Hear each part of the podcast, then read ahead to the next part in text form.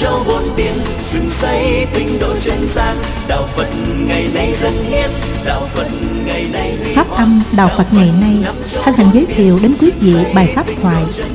Cứu người tội khổ do thầy Nhật Từ giảng tại tu viện Viên Chiếu, Sacramento ngày hai mươi ba tháng sáu năm hai nghìn không trăm lẻ bảy. Kính mời quý vị lắng lòng nghe. Đạo Phật ngày nay huy hoàng, đạo Phật năm châu bốn biển dựng xây tinh độ chân gian. Đạo Phật ngày nay dân hiến, đạo Phật ngày nay huy hoàng, đạo Phật năm châu bốn biển dựng xây tinh độ chân gian. Kính thưa tất cả quý thiền hữu tri thức, năm hai nghìn không trăm lẻ năm lần đầu tiên có dịp thăm viếng tu viện,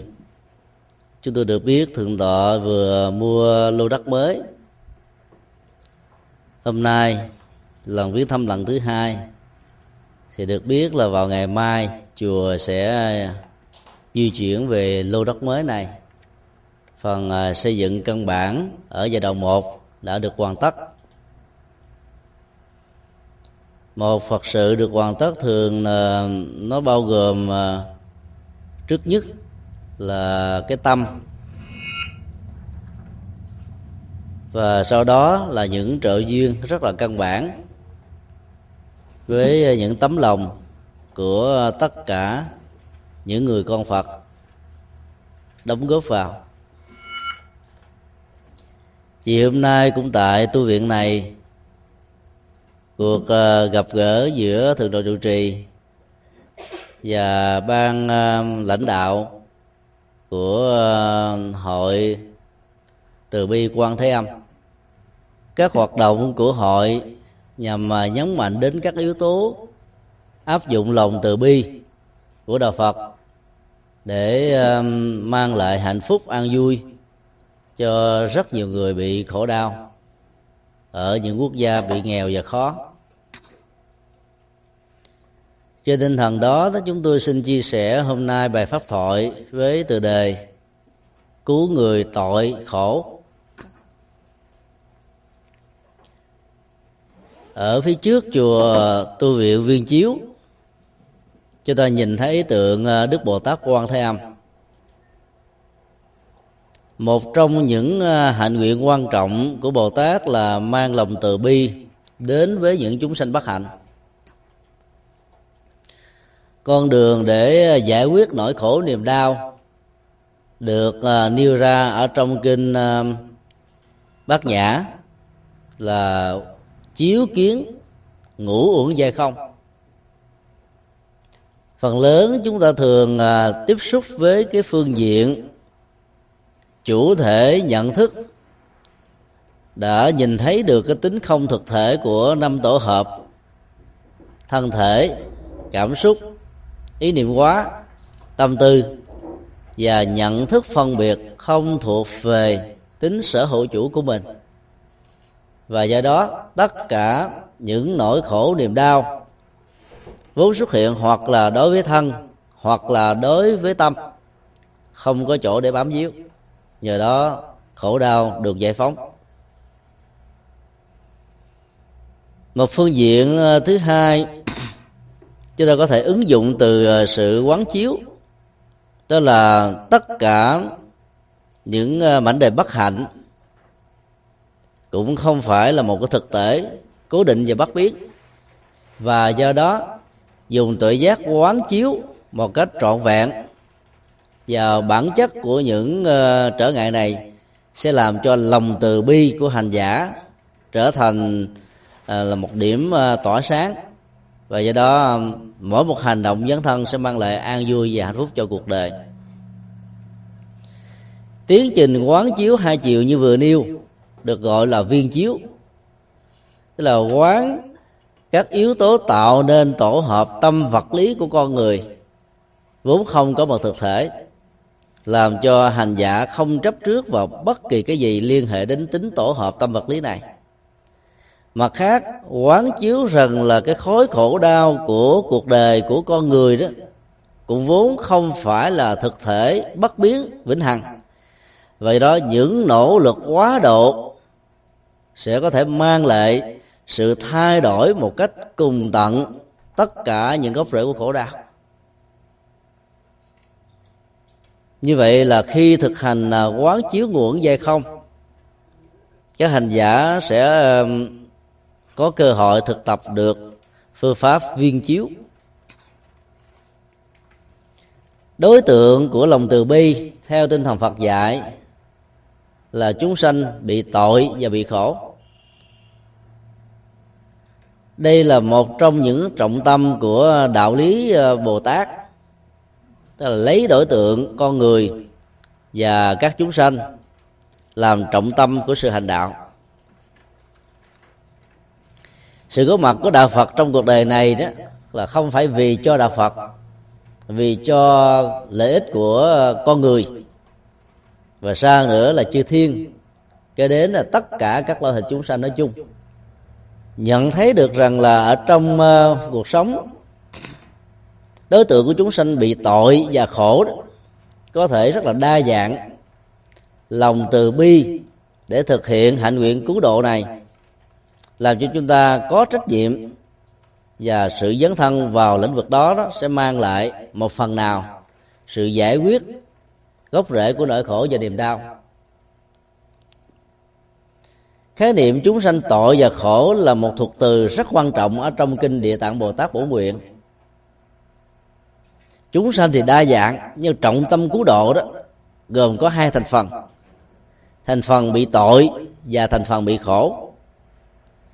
Thành phần bị tội đó là do lòng vô minh,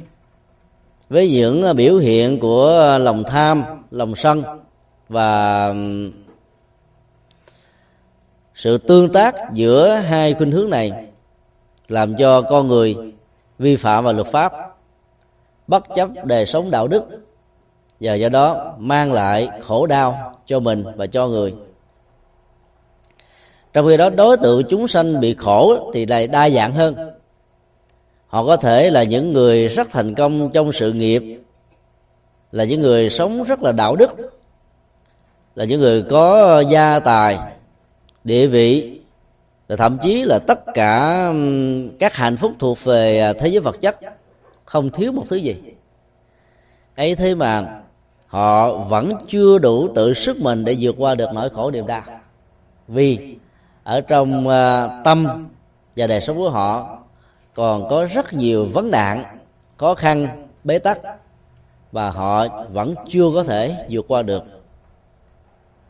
Sở dĩ có những loại chúng sinh như thế là vì tính cách của con người đa dạng, và cái hành động của nghiệp á, mỗi khi được thực hiện sẽ để lại một cái um, ảnh hưởng tốt hoặc là xấu đối với cộng đồng và xã hội. Và các ảnh hưởng đó, đó người tạo ra nó phải trực tiếp chịu hết tất cả những hậu quả của đó. Chúng ta thử hình dung nếu mình dùng một viên đá thật to ném xuống mặt nước hồ thu phẳng lặng. Sự tương tác giữa viên đá với mặt nước nó sẽ tạo ra một cái ảnh hưởng lăn tăn của nước. Và ngay cái điểm tương tác đó, đó chúng ta thấy nước sẽ bị xoáy theo cái chiều tròn ốc, mở rộng ra về phía đường kính, cho đến lúc con mắt của chúng ta không còn nhìn thấy cái sự lơn tơn của sóng tác động ra bên xung quanh. Rồi chúng ta tưởng rằng là cái ảnh hưởng tác động lên nước từ cái sự ném viên đá này đã kết thúc,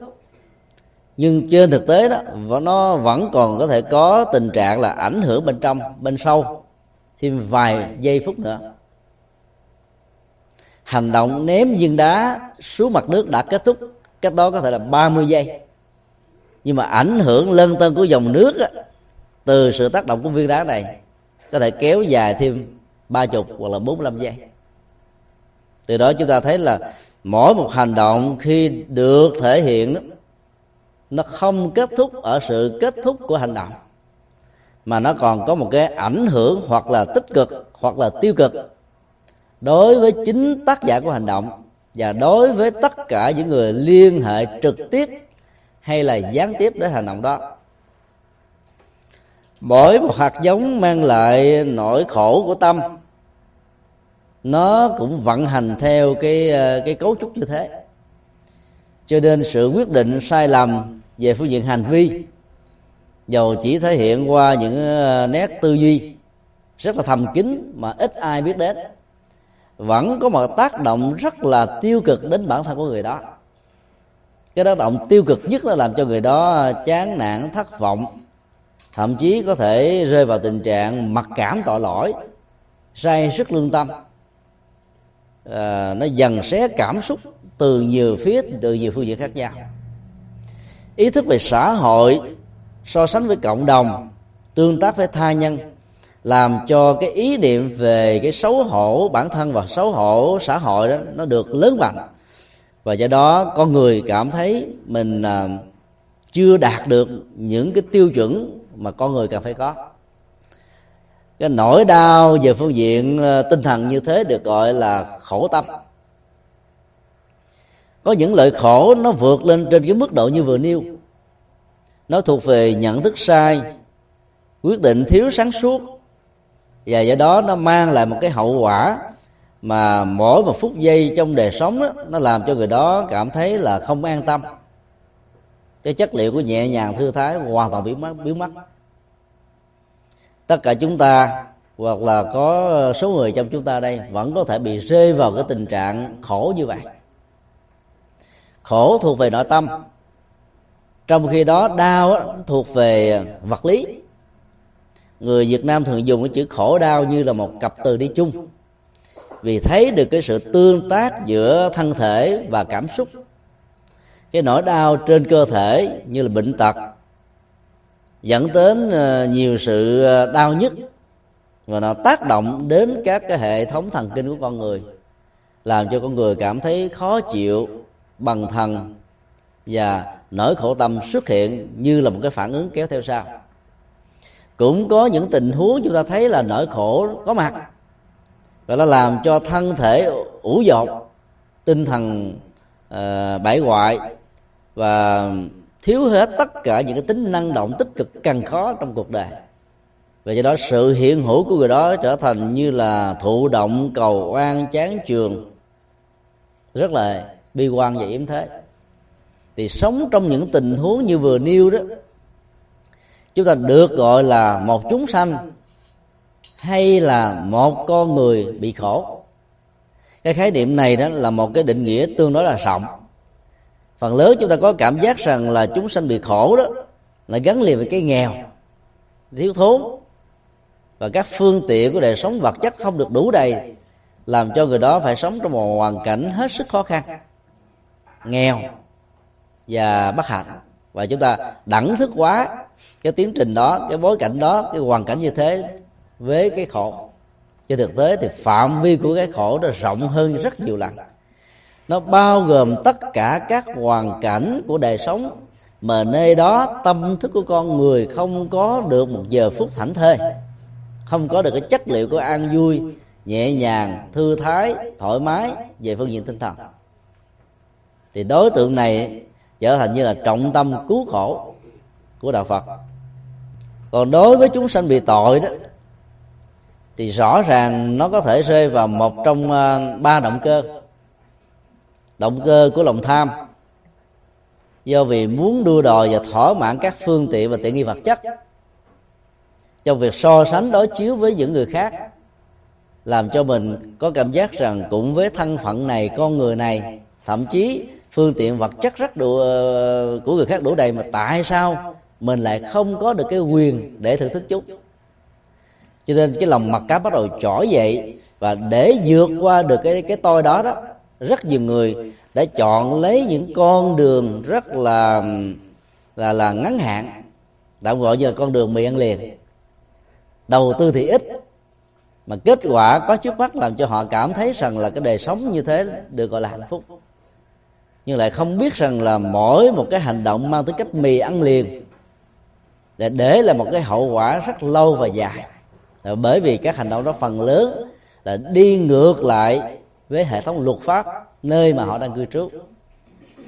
Cái thứ hai nữa, nó làm cho họ đánh mất đi cái nhận thức của lương tâm đối với bản chất hành động xấu và bất thiện.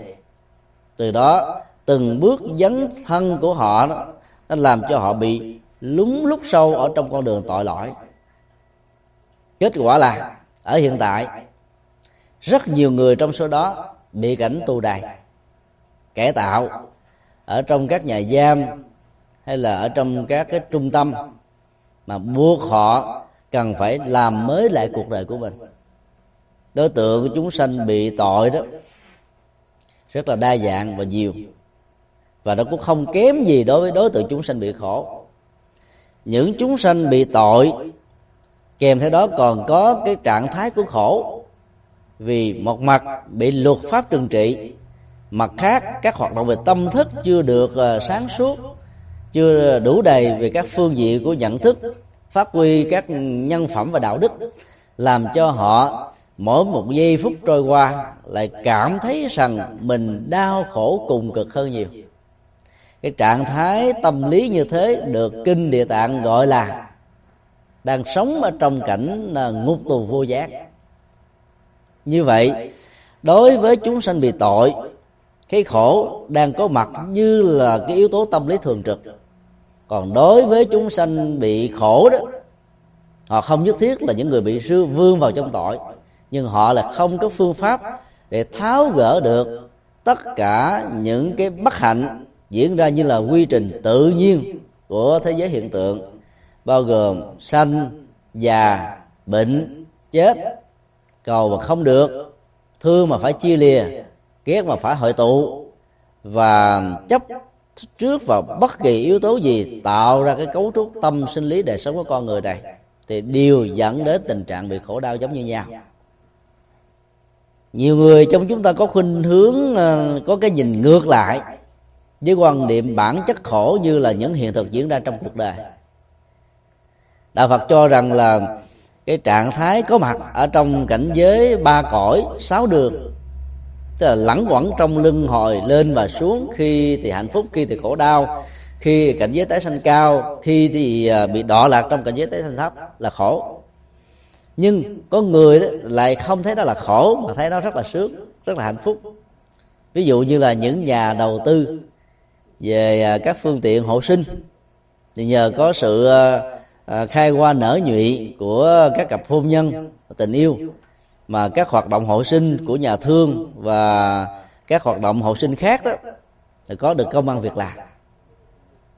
Bác sĩ, y tá, dưỡng mẫu, như hỗ trợ và các phương diện y học đã được ứng dụng vào trong phương tiện sinh,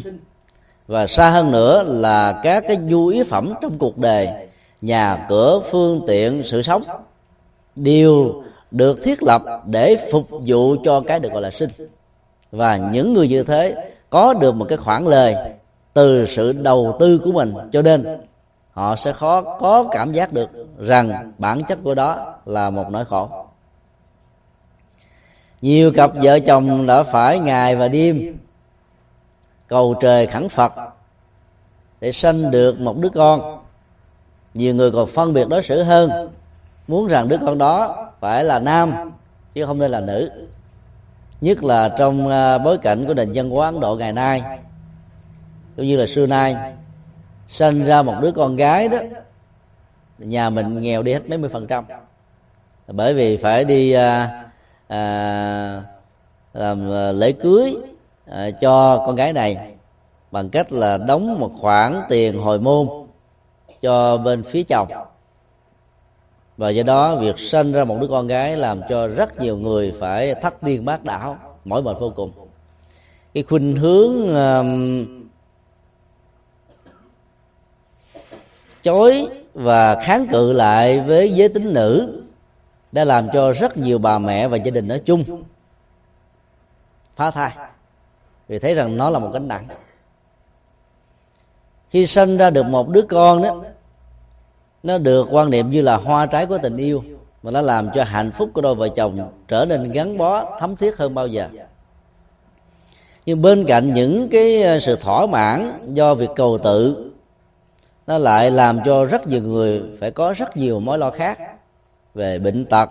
rồi sức khỏe, sau này lớn lên, sinh hoạt, nghề nghiệp, vân vân. Nó tạo ra rất nhiều mối bận tâm khác. Cho nên bên cạnh cái nỗi niềm hạnh phúc khi có được một đứa con đó, thì hàng hàng chục mối lo khác bắt đầu có mặt và đồng hành. Do đó bản chất của một một hạnh phúc mà đính kèm theo những nỗi lo thì không được gọi là hạnh phúc theo đúng nghĩa. Cái thức nhận định đánh giá của Phật giáo như thế không phải là thái độ tiêu cực, mà đó là cái cách để chúng ta có được cái sự đối diện, nhìn thẳng vào bản chất của đời sống mà mình đang diễn ra như một thực tại. Còn những người nào cầu hoài mà không được thì nỗi khổ niềm đau dâng trào lớn lắm. Nhất là theo phong tục tập quán của người Trung Hoa, việc mà không có đứa con nối dõi tông đường được xem như là một trong ba loại bất hiếu lớn nhất. Và điều đó đã tạo ra một cái sức ép tâm lý hết sức là căng thẳng đối với người chồng, và nặng hơn nữa là đối với người vợ, làm cho người vợ đó lo lắng rằng là sợ chồng mình phải đi tìm một cái người thứ ba để việc nối dõi tông đường được có mặt, không rơi vào tình trạng bất hiếu. Cho nên nó tạo ra biết bao nhiêu là là nỗi lo và khổ đau. Cho nên bản chất của việc mà sanh ra một đứa con, dầu là đạt được như ý nguyện hay chỉ là một ước mơ, mà sẽ không bao giờ thực hiện được, vì một trong hai người hoặc là cả hai, vợ lẫn chồng, đều không có được cái khả năng sanh con.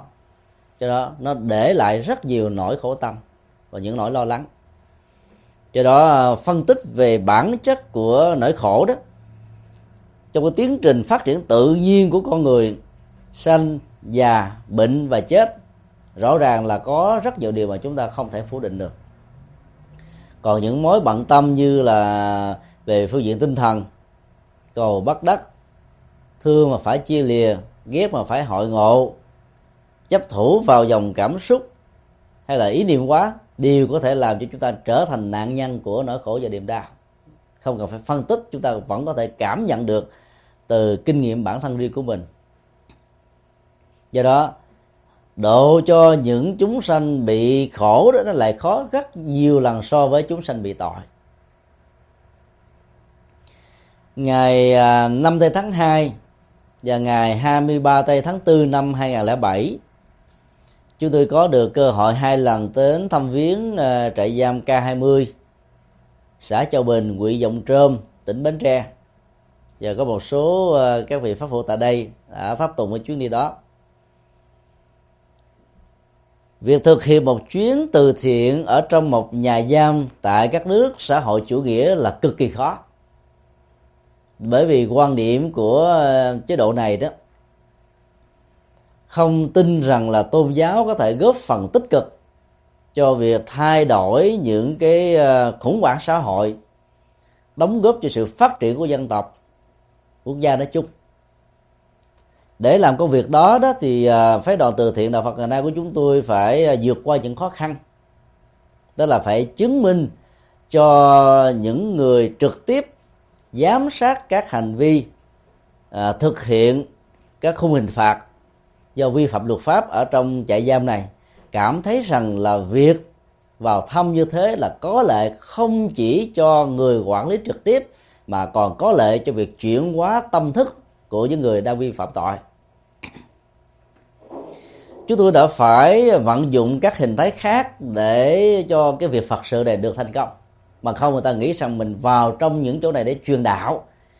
thì cái việc thiện chí của mình sẽ bị áp tắc liền. Nói một cách khác là đôi lúc hành đạo trong những cái bối cảnh xã hội như thế đó, thì việc vinh vào một cái hình thước, hình tướng nào đó đó, nó sẽ ứng với cái câu nói ở trong Kinh Kim Cang: phàm sở hữu tướng, giai thị hy vọng. Và do đó sự thành công sẽ khó có thể thiết lập được. Người ta rất là sợ hãi những cái hình tướng, và mỗi khi nghe nhắc đến đó đó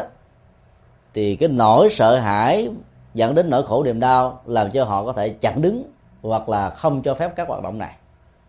Do đó chúng tôi phải đội mũ nó với một hình tướng khác, tạm gọi là phi tướng, đối với cái hình tướng từ thiện mà mình đang dấn thân làm. Cái mũ mà chúng tôi phải tạm đội vào để làm hoạt động từ thiện không gì khác hơn đó là trình diễn văn nghệ. Dĩ nhiên trong phạm vi của những trại giam á, thì việc biểu diễn văn nghệ đó nó trở thành như là một cái uh, niềm háo hức muốn được uh, thưởng thức và muốn được nghe. Trong rất nhiều năm liên tiếp như thế, rất nhiều phạm nhân chưa từng nghe một lời ca tiếng hát nào, vì phần lớn các trại giam tại Việt Nam không hề có phương tiện báo chí để đọc, không hề có tivi để xem, và các phương tiện thưởng thức về phương diện trí thức khác hầu như là không có. Nếu thân nhân của họ không gửi vào đó những quyển sách cần thiết để giúp cho họ đọc, thay đổi tâm thức trong giai đoạn này. Do đó cái yếu tố của cái việc mà mang lời ca tiếng hát để giải trí, làm giảm bớt những cái căng thẳng, sầu và đau của những người tội phạm, cộng theo cái con đường của từ thiện, làm cho những người quản lý trại giam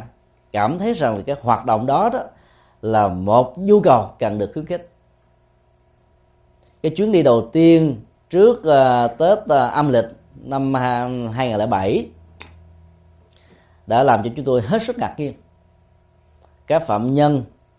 đã múa lân, biểu diễn uh, những uh, màn văn nghệ rất là đặc sắc để đón phái đoàn vào. Và đáp lại cái đó thì phái đoàn cũng đã tặng cho mỗi phạm nhân một phần quà trị giá trên năm mươi ngàn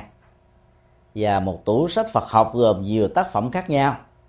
liên hệ đến các yếu tố nhân quả, đạo đức, luân hồi, nghiệp báo, tội và ác, tội và phước. Và mỗi một phạm nhân như thế đã được tặng một sâu chuỗi mười tám hạt. Chúng tôi đã hướng dẫn cái cách thức niệm Phật không dưới góc độ của pháp môn Tịnh Độ Tông, mà như là một cái triết lý để làm cho tâm của họ được thay thế, nhờ nương vào chánh niệm tỉnh thức với sự lần từng hạt chuỗi một, mà các phạm nhân bắt đầu quay về với đời sống hiện tại, quên đi cái mặc cảm khổ đau trong quá khứ. Nhờ làm như thế, các tội phạm có gốc rễ tôn giáo khác với đạo Phật, và thậm chí có nhiều người không hề có bất kỳ một tôn giáo nào, cảm thấy rằng đây không phải là việc truyền đạo của các vị thầy tu Phật giáo, mà nó là một nghệ thuật chuyển hóa tâm thức để thay đổi những cái um, tội và lỗi ở trong con người của họ. Mà bản chất của sự trừng phạt bằng tường cao hố sâu cũng như là song sắt của nhà giam vốn không thể nào làm được công việc đó một cách trọn vẹn và dứt điểm. Nhờ đội một cái lớp mũ của nghệ thuật, văn hóa và từ thiện mà công việc đi vào trại giam được trở nên lưu thông ở bước đầu đầu. Chuyến đi thứ hai trở thành thuận lợi hơn nhiều, và chúng tôi đã yêu cầu ban giám đốc trại giam cho các phạm nhân ăn chay một ngày, và họ sẽ được thực tập tùy theo sở thích, hoặc là niệm Phật, hoặc là thiền quán. Và sau khi cái khóa tu một ngày như thế được kết thúc như là một hành giả thực tập ở trong các ngôi chùa, thì các phạm nhân này đó có thể được khuyến khích đi thiền hành hoặc là thiền tọa tùy theo uh, cái hướng tâm lý mà họ có thể ứng dụng. Kết quả của ngày thực tập vào năm tháng ba khá ấn tượng, là nhiều phạm nhân đó đã phát biểu rằng là trong suốt mười mấy năm có mặt trong trại giam đó, đây là lần thứ hai họ cảm thấy nó có một cái hoạt động văn hóa và hoạt động chuyển hóa tâm thức. Họ, họ nói rất rõ là trong nhà tù chúng tôi chưa từng thấy có cái quan hệ tình người giữa những người phạm nhân với nhau, vì nó vẫn có tình trạng ma cũ hiếp ma mới, đại bàng xanh, đại bàng đen, đại bàng đỏ. À, vào trước sẽ là những cái người khống chế và ứng xử ăn quán giang hồ với những người vào sau. Nhưng kể từ khi được khuyến khích đó, thì uh, cái, cái, cái, các cái ảnh hưởng tiêu cực như thế đã bắt đầu giảm một cách khá đáng kể. Điều đó, đó những người quản lý trại giam hơn bao giờ hết cảm nhận trước tiên. Vì trước đây đó, khi khuyến khích người ta làm một việc thiện gì đó, đó phải nói bằng uh, rất nhiều những cái lời vừa như là trừng phạt, vừa đe dọa, đập và so, song hành cùng lúc, mà đôi lúc người ta vẫn chưa phát tâm lại. Nhưng sau khi được hướng dẫn những cách thức làm từ thiện ở trong nhà tù, thì mình sẽ có được cái năng lực biến nhà tù trở thành nhà tu. Và đó là một cái cơ hội thực tập tốt nhất mà các phạm nhân có thể có. Và đó có thể giúp cho họ giải phóng được cái, cái ức chế về mặc cảm tội lỗi mà các hành vi vi phạm pháp luật của họ đã tạo ra trong một thời điểm nào đó trong quá khứ. Chúng tôi đã phải phương tiện nói với các phạm nhân rằng là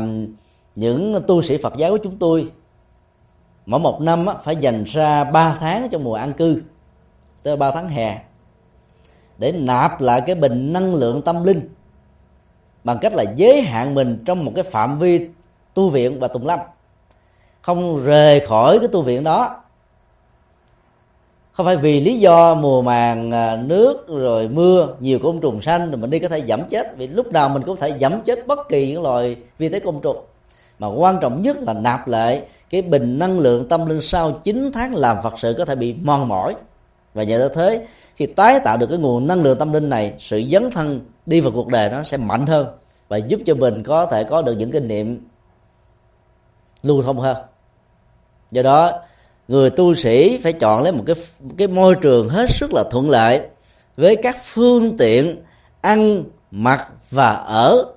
Nó chỉ đạt tiêu chuẩn tối đa là sáu mươi phần trăm với cái nhu cầu cần thiết có thể có.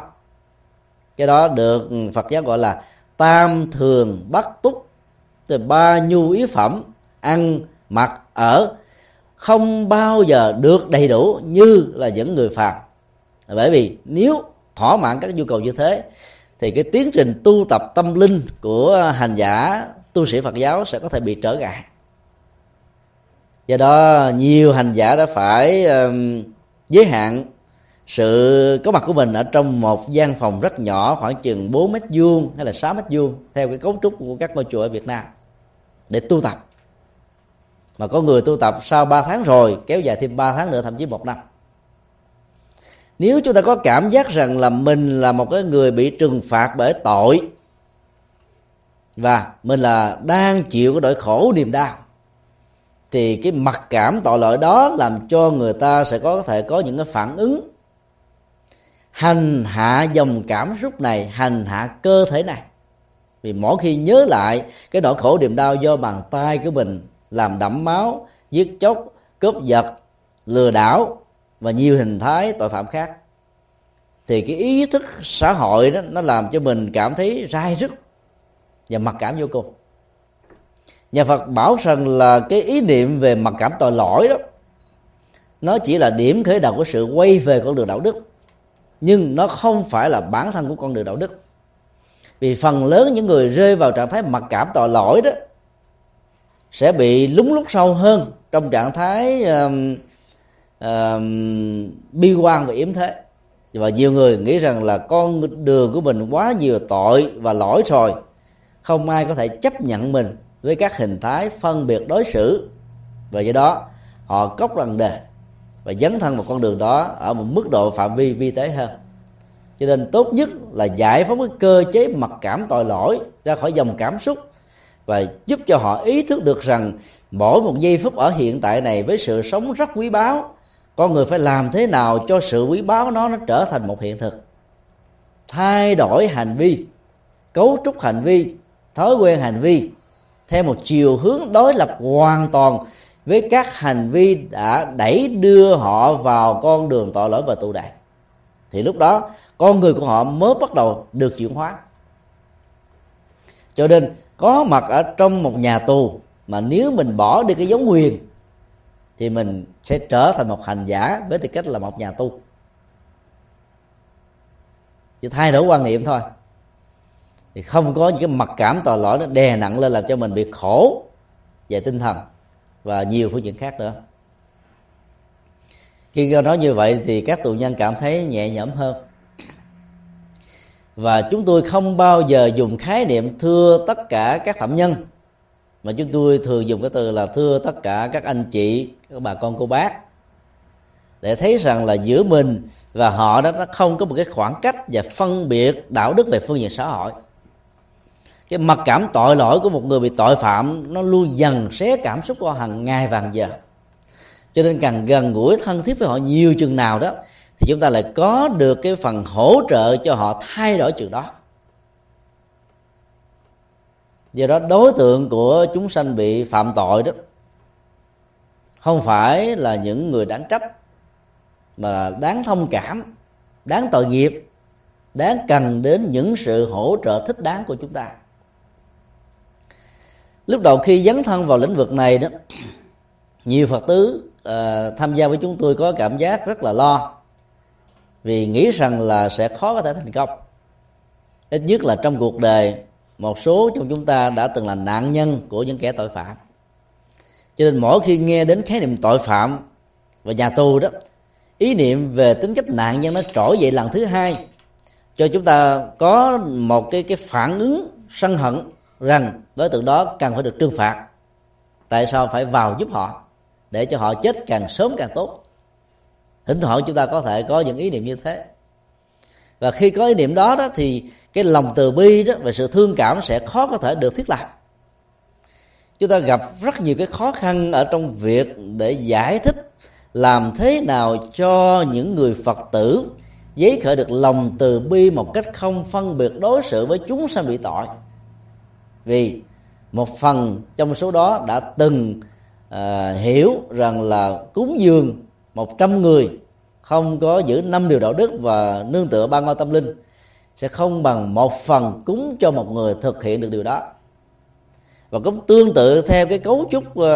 về sự khác biệt đạo đức của đối tượng mà chúng ta gieo trồng, kinh điển Đại Thừa, đặc biệt là kinh bốn mươi hai chương cho chúng ta thấy là cúng dường cho một người giữ năm điều đạo đức không bằng cho một chú sa di hay là một cô sa di ni giữ mười giới của người xuất gia. Và tương tự, một trăm người ở sa di và sa di ni không bằng một người thức Somana, và một trăm người thức Somana không bằng một vị tỳ kheo hay là tỳ kheo đi. Cứ như thế chúng ta làm cái cấp số nhân không bằng những vị sơ quả, nhị quả, tam quả, tứ quả, Bồ Tát và cuối cùng là Phật. Ở đây đó chúng ta phải hiểu rằng là cái ngữ cảnh so sánh đối chiếu về cái hệ giá trị đạo đức và tâm linh ở từng cấp độ, từ người phàm thấp nhất cho đến một bậc thánh cao nhất là Phật đó, là một hiện thực chúng ta không thể nào phủ định.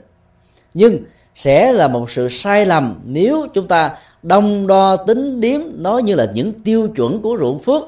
để mình gieo rắc vào, và nhờ đó cái phần đầu tư này sẽ mang lại một cái thành quả công đức và phước báo cho chúng ta ở hiện tại và trong tương lai. Vì việc làm phước như thế đó đã có một sự mưu cầu. Cái tôi trong sự mưu cầu này nó, nó đong đo tính điếm giữa lợi và hại, và do đó ý nghĩa của lòng từ bi bị giảm thiểu đi khá đáng kể. Chính vì thế mà cái kết quả của việc làm từ thiện trong việc mưu cầu đong đo tính điếm đã làm cho bản chất của hành vi phước báo này nó không còn đúng như bản chất của nó mà đạo Phật đang yêu cầu chúng ta dấn thân trong cộng đồng và xã hội. Việc giải thích như thế vẫn chưa đủ sức thuyết phục cho một số đối tượng có quan niệm không hài lòng về việc giúp đỡ các phạm nhân. Nhưng khi chúng tôi dấn thân làm thì trong vòng mười mấy ngày thì cái chuyến vận động đầu tiên gần khoảng hai trăm triệu đồng Việt Nam đã được thành công. Cái chuyến đi thứ hai cũng được diễn ra như thế, và kết quả là số tiền nó, nó trên hai trăm triệu đồng Việt Nam, bên cạnh việc giúp đỡ một cái cây cầu cho vùng cư dân lân cận với trại giam này cũng đã được thành tựu một cách viên mãn. Do đó chúng tôi đã vượt qua được cái khó khăn ban đầu. Như vậy chúng ta có thể nhìn thấy rằng là các hạt giống từ bi nó vốn sẵn có ở trong từng con người. Khi mà những nỗ lực thích hợp đó có thể tạo ra một sự kích hoạt cho các hạt giống này nó sanh sanh hoa và kết trái, thì lúc đó con người sẽ trở thành là hiện thân của Bồ Tát Quang Thế Âm. Nhân từ, đạo đức, thông cảm, hỷ xả, rộng lượng và hỗ trợ cho những người cần được sự hỗ trợ để vượt qua những khó khăn nhất mà họ có thể có, do sự sai lầm về nhận thức, do lòng tham, lòng sân và các biểu hiện tiêu cực của tâm lý có thể tạo ra. Như vậy theo Phật giáo đó, đối tượng của chúng sanh tội phạm đó đáng thương hơn là đáng trách,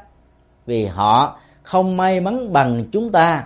hiểu được đạo đức, hiểu được đạo lý, thấy rõ rằng là có nhân quả luân hồi, nghiệp báo thiện và ác, và do đó chúng ta đã tránh nó từ khi nó chưa trở thành một mảy múng nào ở trong tư duy và nhận thức.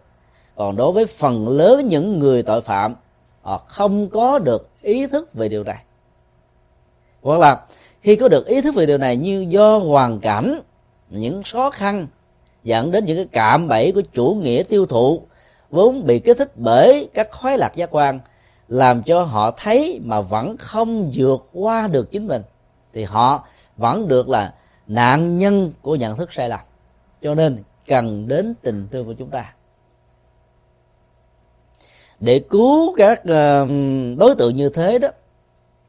thì ngoài những nỗ lực của lòng từ bi, chúng ta cần phải có những cái phương tiện cần thiết nữa. Chúng tôi ý thức rất rõ lời nguyện thứ mười một của Đức Phật Dược Sư, ở chỗ là muốn cho họ và giúp cho họ chuyển hóa tâm thức của mình bằng giáo pháp của Đức Phật đó, thì điều đầu tiên như là một yêu cầu không thể thiếu là làm thế nào để thiết lập được cái tình tương thân giữa chúng ta với họ, và xem họ như là một phần à, hành thành viên trong gia đình à, sự sống của mình. Một trong những cái cách thức để có thể, có thể thiết lập được cái tình cảm thân thiết đó, đó là bố thí. Tức là mình mang những cái sở hữu tài sản mặc dù rất là nhỏ nhoi đến với những người mà cái mặc cảm tội lỗi họ vốn có, làm cho họ và mình dễ có một cái khoảng cách tâm lý về phương diện xã hội để có thể trở thành người thân của nhau. Thì việc chúng ta yêu cầu họ thay đổi tâm tánh để làm mới chính họ là việc có thể thực hiện được. Vì phần lớn những người bị tội phạm đó không phải là nghèo và khổ như chúng ta nghĩ. Trước khi vào trong tù đài đó, họ đã từng có tài sản do những hành vi phạm pháp gây ra, cho nên họ không thiếu về tài sản mà họ thiếu về cái tình người. Đây là điều mà chúng ta cần lưu tâm để có thể giúp và hỗ trợ tâm lý cho họ vượt qua cái khó khăn nhất. Khi còn là một người đàn anh, đàn chị trong thế giới giang hồ đó, thì họ có tình, họ có thuộc hạ, nhất hô bá ứng. Khi họ rơi vào cái lưới pháp luật, bị trừng phạt bằng cách là gửi lịch hàng ngày, hàng giây, hàng phút, hàng tháng theo cái phương thức tâm lý, một ngày tù bằng nghìn thu ở ngoài, thì nỗi đau về nhân tình thế thái thay đổi một trăm tám mươi độ đối với họ, là điều làm cho họ cảm thấy rằng cái hạnh phúc mà họ đạt được từ những hành động vi phạm luật pháp rất là mong manh và hoàn toàn vô ý nghĩa về giá trị sự sống. Cho nên cái hối hận đó đã làm cho họ dễ dàng cảm nhận được triết lý sâu sắc của nhà Phật về phương diện là vượt qua được các thăng trầm vinh nhục trong cuộc đời để trở về với chính mình bằng con đường quán chiếu thật thật là sâu sắc nhất. Cho nên chúng tôi đã không ngăn ngại vượt qua những cái khó khăn vì một số người không hiểu và không ủng hộ. Và chúng tôi thấy rất rõ là cái nhu cầu Phật Pháp đối với các chúng sanh dạng tội phạm như thế rất là cần thiết. Và hơn bao giờ hết, họ sẽ dễ dàng tiếp thu được giáo pháp của Đức Phật hơn bất kỳ một đối tượng nào trong xã hội này. Đây là cái kết quả sau hai lần đi vào trại giam với số lượng một nghìn tám trăm năm mươi phạm nhân, với một mức án là từ năm năm đến hai mươi năm tù giam, do các tội phạm là mại dâm, xì ke ma túy, à, có tổ chức, rồi à, hối lộ, móc ngoặc, cướp giật, hoặc là quan tham mô biến chất bị phát hiện, vân vân. Tại các tỉnh thành ở Việt Nam ngày nay đó, ít nhất mỗi một nơi như vậy là có một nhà giam, một trung tâm bảo trợ xã hội, trước đây thường gọi là những trung tâm cải tạo, để đưa những người cơ nhỡ bất hạnh lang thang vỉa hè đường phố không có nơi trú ngụ, mà vốn có thể trở thành mối đe dọa về khủng hoảng xã hội, thì chính quyền ở trong nước đã đưa họ về cái cái nơi tập trung như thế này để giúp cho họ được học, rồi được ăn ở, vân vân. Và những người như thế là không có ngày ra. nếu như họ không có bất kỳ một thân nhân nào bảo lãnh. Các trung tâm đó thường có một số nơi có luôn cả cái nghĩa trang ở ngoài sau. Nó cũng là nơi họ sống hàng ngày, hàng giờ, ăn uống, sinh hoạt, và cũng là nơi gửi gắm cái thân phận cuối cùng ở cuộc đời bất hạnh này. Các phương tiện về thuốc thang và các phương tiện giải trí rất là khan hiếm. Mặc dù chính phủ có bảo trợ mỗi một người như thế mỗi ngày là năm nghìn đồng, bằng cái tiêu chuẩn của một tu sĩ ở nước Việt Nam như chúng tôi, mỗi ngày ăn chỉ có năm nghìn đồng, ba cử sáng chiều. Và nhưng vì những người tu sĩ có phương pháp thực tập vượt qua được những cái khó khăn này, cho nên là không có những cái phản ứng ức chế như là những người phàm kẻ tục thông thường. Cho nên trong cái môi môi trường hoàn cảnh như vậy đó, thì cái nỗi khổ đau của họ đó nó trỗi lên hơn bao giờ hết. Các thành phần này không phải là tội phạm, mà họ được xem là gánh nặng của xã hội, cho nên người ta đã đem họ về một trung tâm với tâm niệm là giúp cho họ có thể có nơi ăn trốn ở, mà không tiếp tục đi con đường lang thang vỉa hè ngoài phố để xin ăn đây đó qua ngày. Cái trung tâm uh, cai nghiện sự cai ma túy đó, nó gồm có hai thành phần. Đối tượng thứ nhất đó, là những người bị cha mẹ, gia đình, thân quyến không thừa nhận như là một thành viên của gia đình, vì họ có thể trở thành gánh nặng. Và do đó họ đã được cha mẹ phối hợp với chính quyền địa phương đưa về đây, để thông qua những sự hỗ trợ của trung tâm, họ vượt qua được những cái khó khăn nhất về phương diện thay đổi các thói quen của cơn nghiện. Đối tượng thứ hai là tình nguyện. Khi thấy được uh, tất cả những cái uh, ảnh hưởng tiêu cực về phương diện thân thể và cảm xúc đối với cơn nghiện, nhiều người đã tình nguyện vào đây để uh, thay đổi chính mình, thông qua sự hỗ trợ của sự cách ly môi trường, điều kiện hoàn cảnh, làm cho cơn nghiện đó không có được cơ hội để thỏa mãn. Vì vậy đó, dần dà người ta có thể vượt qua được cái nỗi khổ niềm đau do cơn nghiện gây ra. Thành phần chúng sanh bị khổ này đó rất là phức tạp, ở chỗ là các cái nhu cầu hạnh phúc giác quan về phương diện cảm xúc của họ nó đã bị chai lì do sự thỏa mãn cơn nghiện của sự cai ma túy gây ra. Chúng tôi theo dõi, vì đã có mặt tại những trung tâm như thế vài lần, thấy rất rõ, ngay cả các uh, ca sĩ ngôi sao như là Đàm Vĩnh Hưng tới phục vụ tận nơi, mời họ cùng song ca, mà vẫn không thể gợi lên cho họ một cái cảm giác hứng thú như là trong tình huống của các phạm nhân và các trại viên trong các trung tâm bảo trợ xã hội.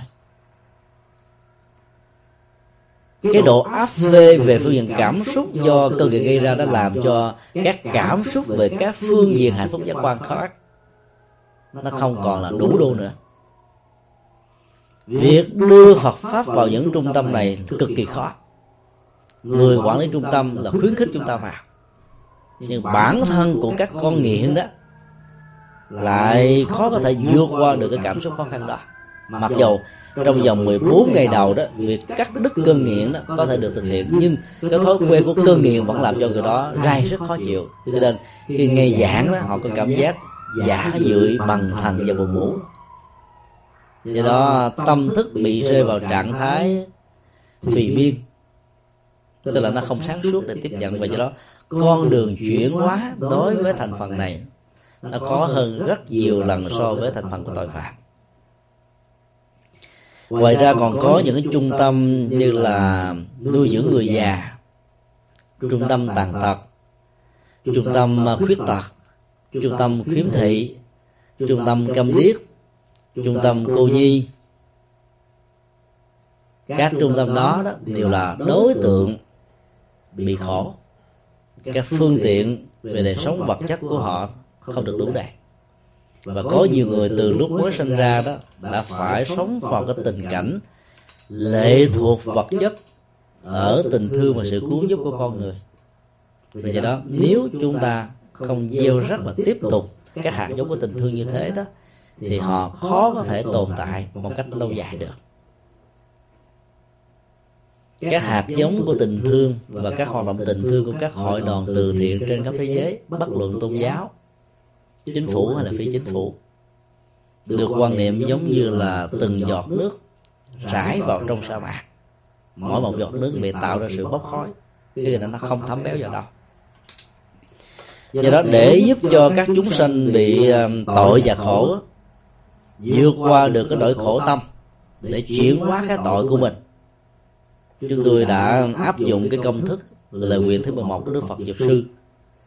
là nơi nào đang đói đó thì cho vật thực để ăn, khát đó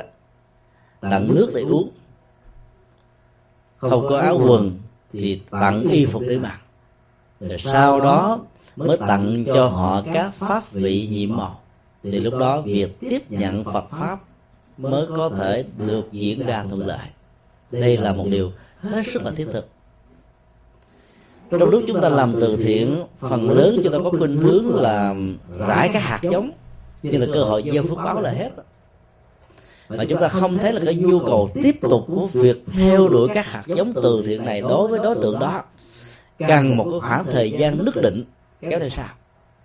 Và do vì làm theo thói quen như thế, chúng ta không có kết quả chuyển hóa nào ngoài các hạt giống từ bi đơn thuần. Do đó chúng tôi đã làm, cứ mỗi một phần quà, cứ mỗi một gói bánh, cứ mỗi một gói mì đều có một câu Phật ôn khác nhau dán vào, tặng cho họ các câu Phật ôn như là một dưỡng chất về tinh thần và tâm linh. Có nhiều người cảm thấy không cần đến, có nhiều người phỉ nhổ, có nhiều người cảm thấy mê tín dị đoan, có nhiều người cảm thấy đây là một nhu cầu. Dầu là phát xuất từ một thái độ tâm lý nào, khi đối diện và đọc được những câu như thế, thì cái nhận thức về nội dung của câu này cũng đã được đưa vào trong não dạng của chúng ta bị tội và khổ. Đến một lúc nào đó, khi đối diện với những nỗi khổ đờm đau mà họ vượt qua không được, thì ý niệm về nội dung đó được trỗi dậy trong đầu của họ,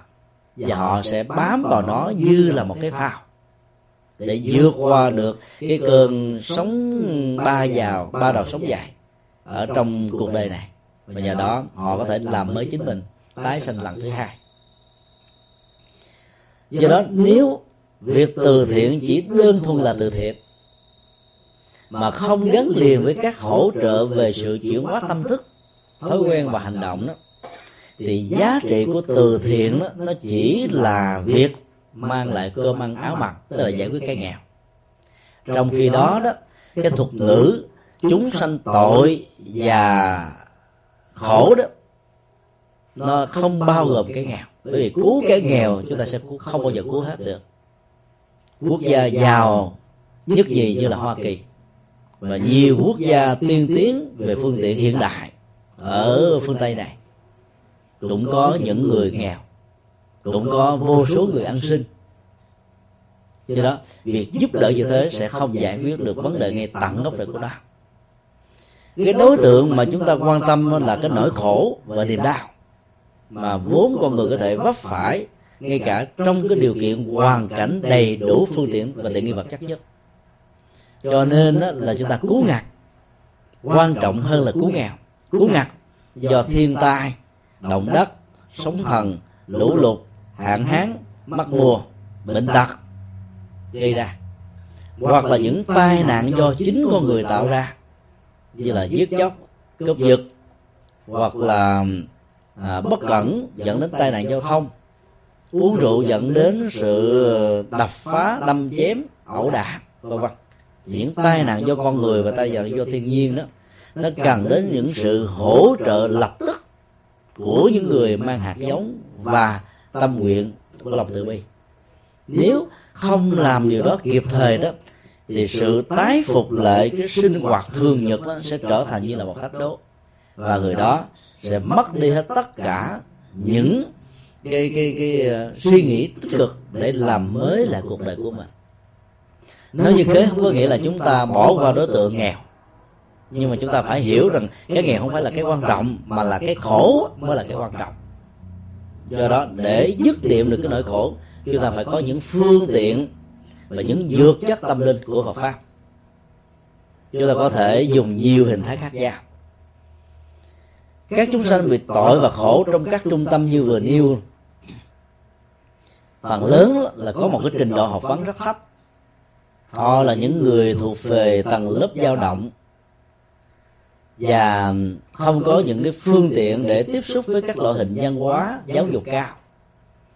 Cho nên việc đưa Phật pháp vào những chỗ này nó phải thích ứng với căn tính của họ thì mới có thể giải quyết được nỗi khổ niềm đau của họ. Chính vì vậy mà chúng tôi đã ý thức chọn những cái câu chuyện Phật giáo, chuyện cổ dân gian mà có yếu tố Phật học vào. Thì vì những cái câu chuyện như thế thì ai cũng có thể đọc và hiểu được. Nó có thể ngấm ngầm ở trong tâm thức của họ. Thậm chí có những câu chuyện được đưa vào trong đây như là một cái tủ sách Phật học cần thiết.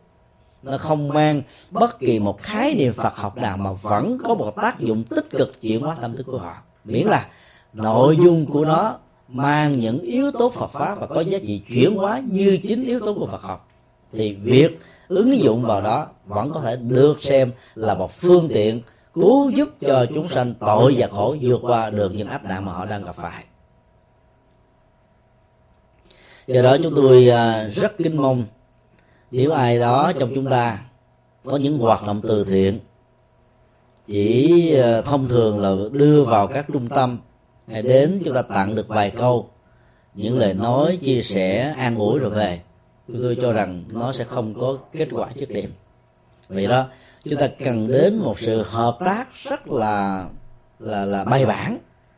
để cho hoạt động từ thiện đó, đó nó có kết quả như ý của nó. Cái công thức tâm lý mà chúng tôi ứng dụng đó là mưa dầm thấm đất, tức là muốn chuyển hóa tâm thức của một đối tượng bị tội hay là khổ, không phải chúng ta chỉ đến đó một lần hai lần là đủ, mà phải lặp đi lặp lại một cách có phương pháp và trình tự. Ở buổi đầu nói đề tài gì, buổi thứ hai nói đề tài nào, để dẫn dắt tâm thức của họ có được những hỗ trợ tích cực để thay hỏi chính tòa. Thì nếu chỉ đơn thuần là là là các vật thực công đó, thì đôi lúc họ có thể trở thành như là một gánh gánh nặng xã hội từ ngay cái mặc cảm tự ti của bản thân họ. Họ một mặt nhận lấy sự hỗ trợ của chúng ta, nhưng mặt khác hay lại họ lại có cái cảm giác rằng họ là con con ký sinh trùng, là dây tùm gửi, là gánh nặng của tha nhân. Vậy đó, khi tiếp nhận những phẩm vật như thế, họ không có một cái cảm giác thoải mái nào để giải phóng được nỗi khổ vốn đè nặng ở trên cái sự bất hạnh do hoàn cảnh, gia đình và điều kiện xã hội khó khăn gây ra. Cho nên các yếu tố của Phật pháp được đưa vào song hành với các yếu tố hiểu hỗ trợ về vật thực, làm cho họ giải phóng được cái mặc cảm đó, thì họ mới có thể làm mới được chính mình. Do đó chúng ta cần phải gần gũi với họ bằng nhiều phương cách khác nhau để giúp cho họ được sự nâng đỡ về tinh thần. Và chỉ với như thế thì kết quả của sự hóa động mới có thể có, có mặt một cách lâu dài. Các hoạt động của các hội đoàn uh, từ thiện Phật giáo đã vốn có được hạt giống từ bi theo tinh thần nhập thế cứu độ của đạo Phật. Bây giờ chỉ cần bổ sung thêm yếu tố thứ hai là đưa Phật pháp vào như một loại hình thực phẩm tâm linh cho các đối tượng này. Chúng ta đừng sợ rằng là trong số những chúng sanh mà chúng ta mang đến cho họ đó là những người khác tôn giáo với đạo Phật sẽ có thái độ kháng cự. Nếu cho biết rõ cái trung tâm mà mình sẽ đi đến là một trung tâm khác tôn giáo với đạo Phật đó, thì việc đưa vào các câu Phật ngôn đừng để tính tác giả của nó sẽ tạo ra một thái độ tiếp nhận rất là khách quan. Vấn đề trọng tâm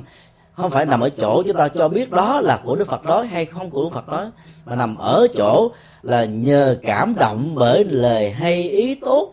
của những câu Phật ngôn này mà người ta được chuyển hóa.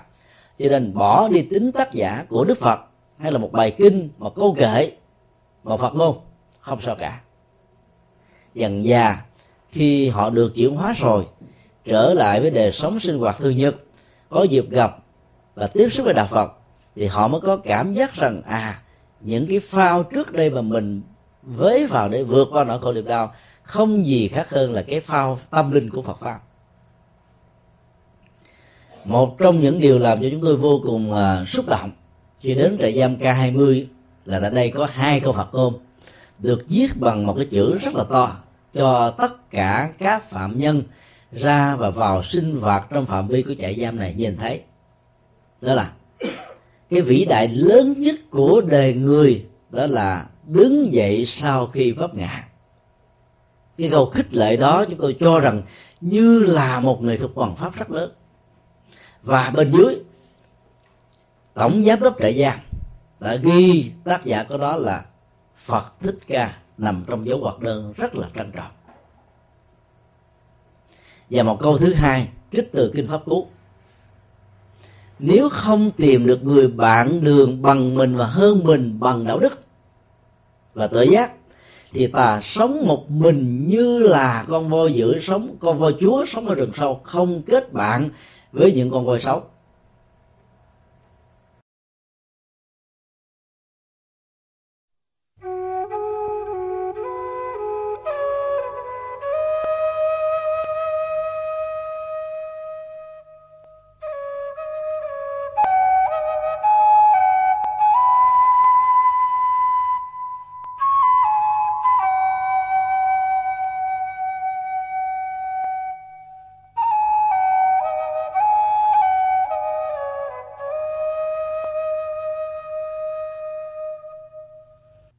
Phần lớn các nguyên nhân tội phạm đó nó gắn liền với sự gần gũi theo cái công thức gần mực thì đen. Các bế tắc trong đời sống uh, gia đình đã làm cho nhiều người thoát ly ra khỏi gia đình và có cảm giác chấn an rằng cái nỗi khổ niềm đau đó mình đã được kết thúc. Lăn la với bạn bè xấu và trong một cái cái cái cái cảm xúc dâng trào không kiềm chế được, họ đã trở thành nạn nhân của hành động sai lầm. Và cuối cùng, mỗi một sự ân hận xuất hiện đó làm cho họ có cảm giác rằng là hồi đầu đó đôi lúc vẫn chưa giúp cho họ trở về với bến bờ của an vui và hạnh phúc. Chính như thế đó, các sự hỗ trợ bằng những cái câu Phật ngôn có một ý nghĩa vô cùng sâu sắc. Chúng tôi đã hỏi ông Thượng tá Phùng Văn Yến, giám đốc trại giam K hai mươi này, rằng là các trại giam còn lại ở trên đất nước Việt Nam có nơi nào có hai câu Phật ngôn mà anh đã đem ứng dụng vào trong đây hay không? Ông nói không có. Chúng tôi hỏi lý do tại sao mà ông lại chọn hai câu đó này. Ông bảo rằng là tôi tình cờ bắt gặp được những quyển sách của Phật pháp và tôi thấy hai câu này có giá trị sâu sắc quá, cho nên tôi đã yêu cầu người ta viết lên. Mặc dù có thể đó là điều cho phép hay không cho phép không quan trọng, mà quan trọng là tôi thấy rằng nó chính là một cái yếu tố tâm thức rất quan trọng để giúp cho các phạm nhân này vượt qua được cái quá khứ tội lỗi đen tối của mình. Ý câu Phật ngôn đó muốn nói rằng là trong cuộc đời này, trong chúng ta đây, ít nhất cũng có một lần vấp ngã. Vấp ngã về luật pháp, vấp ngã về tự thân, vấp ngã bằng cách người khác biết đến hay là vấp ngã một cách thầm lặng. Và có nhiều người đã trở thành tê liệt sau sự vấp ngã đó, không đứng dậy được lần thứ hai với những nỗ lực chân chánh nhất. Hoặc là có nhiều người sau những cái vấp ngã rất là bình thường, lẽ ra họ phải cần đứng dậy bằng chính bàn tay, bằng chính hành động, bằng chính nhận thức sáng suốt trong cuộc đời để làm mới tái sinh lần thứ hai. Nhưng họ đã bỏ qua cơ hội. Khi tiếp xúc với một câu Phật ngôn đó, đó làm cho họ phấn chấn hơn, vững tin hơn. Vì đây là cái câu nói của một bậc đại giác. Giá trị chân lý và khích lệ đạo đức của nó, đó, nếu không có tích cực ở hiện tại thì tối thiểu nó cũng có tích cực ở trong tương lai. Cho nên người ta dễ dàng thực tập hơn. Khi chúng tôi mang những sâu chuỗi mười tám hạt vào đây, chúng tôi rất là lo lắng không biết rằng là những người quản lý trại giam cho phép mình tặng những sâu chuỗi đó cho các phạm nhân hay không. Và các phạm nhân có sử dụng sâu chuỗi này để niệm Phật như sự hướng dẫn của mình hay không? Những nỗi lo đã, đã được vượt qua khi cái sâu chuỗi đầu tiên dơ lên và năm bảy người tới để chụp lấy cái sâu chuỗi, vì họ nghĩ rằng có được cái cơ hội niệm Phật như thế, tội của họ sẽ được giảm và họ mau được ăn xá trở về đoàn tụ với gia đình. Cho nên trong lúc con người bị tội và khổ đó khống chế hoành hành, thì cái nhu cầu xuất ly khỏi nó dễ dàng được thực hiện hơn là những đối tượng con người đang sống ở trong sự sung sướng và hạnh phúc. Rất nhiều người ở trong cái hoàn cảnh như thế đã thỏa mãn, và do đó khi ai khuyến khích đi chùa để phát triển về tâm linh, để gieo trồng những phước báo, họ nói thôi bà đi đi, tôi đâu có tội đâu, tôi phải đi. Làm như thế đi chùa là để rửa tội. Hoặc một cách thức gián tiếp khác cho thấy rằng là đối tượng đi chùa là những người tội phạm. Không vi phạm luật pháp hoàn toàn không có phước báo gì hết. Tức là từ bỏ con đường xấu chỉ là một cái cơ hội để không bị rơi vào cái nanh vuốt của luật pháp, và kết thúc tại đó. Còn muốn có phước báo, hạnh phúc, đời sống bình an lâu dài ở đời này và đời sau, thì chúng ta không còn cách nào khác là phải tu đức và tạo phúc một cách bằng thái độ phát tâm, với lòng hỷ xả. Thấy nỗi khổ niềm đau của người khác cũng chính là nỗi bận tâm của mình, và do đó giúp đỡ họ như là một trách nhiệm và như là một niềm vui.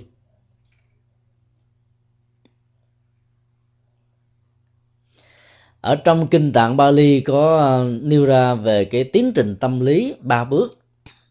mà chúng ta có thể tham khảo, rất là có chiều sâu. Vị ngọt, vị đắng và vị xuất ly. Vị ngọt là điều kiện hoàn cảnh thuận lợi, với nhiều hạnh phúc, với nhiều phương tiện để thỏa mãn các hạnh phúc này. Và phần lớn con người chúng ta ngã quỵ ở trong vị ngọt của cuộc đời, giống như tình trạng con kiến nó bị cái sự hấp dẫn của mật và đường,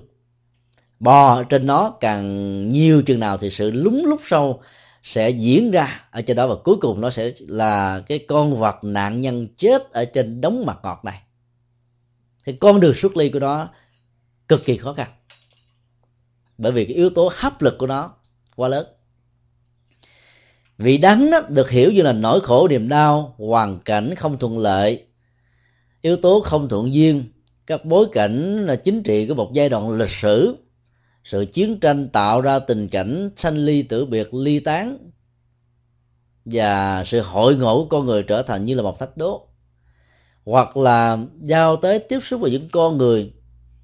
là mỗi khi đó sự tiếp xúc này có mặt đó, thì sự chướng tai gây mắt cũng đồng thời có mặt.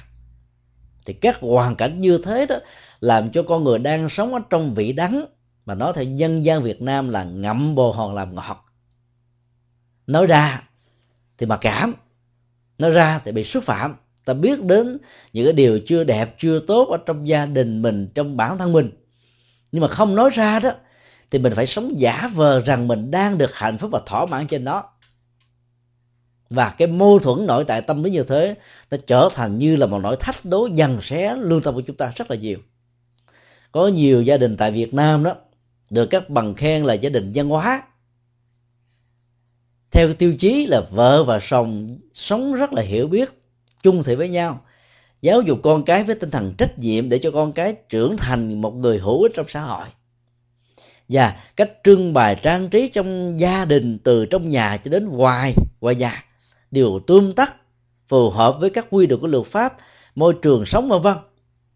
làm cho họ có được một cái danh hiệu là gia đình văn hóa mẫu mực. Nhưng trên thực tế, trong số đó có nhiều gia đình là nỗi khổ điềm đau, vợ và chồng không hề nói với nhau khi đối diện với nhau trong nhà, nhưng khi ra ngoài xã hội họ phải mặc ước với nhau là hai người đang chăm sóc nhau, đang thương yêu nhau, nhắm tay dìu dắt với nhau như là một một tấn tuồng. Chúng tôi đã có dịp tiếp xúc với những gia đình như thế, và chúng tôi đã yêu cầu họ thay vì các vị đóng tuồng giả thì tại sao các vị không chịu đóng tuồng thật? Nếu mình không đóng tuồng thật được đó, thì thà thôi tách ly nhau, đường ai lấy đi,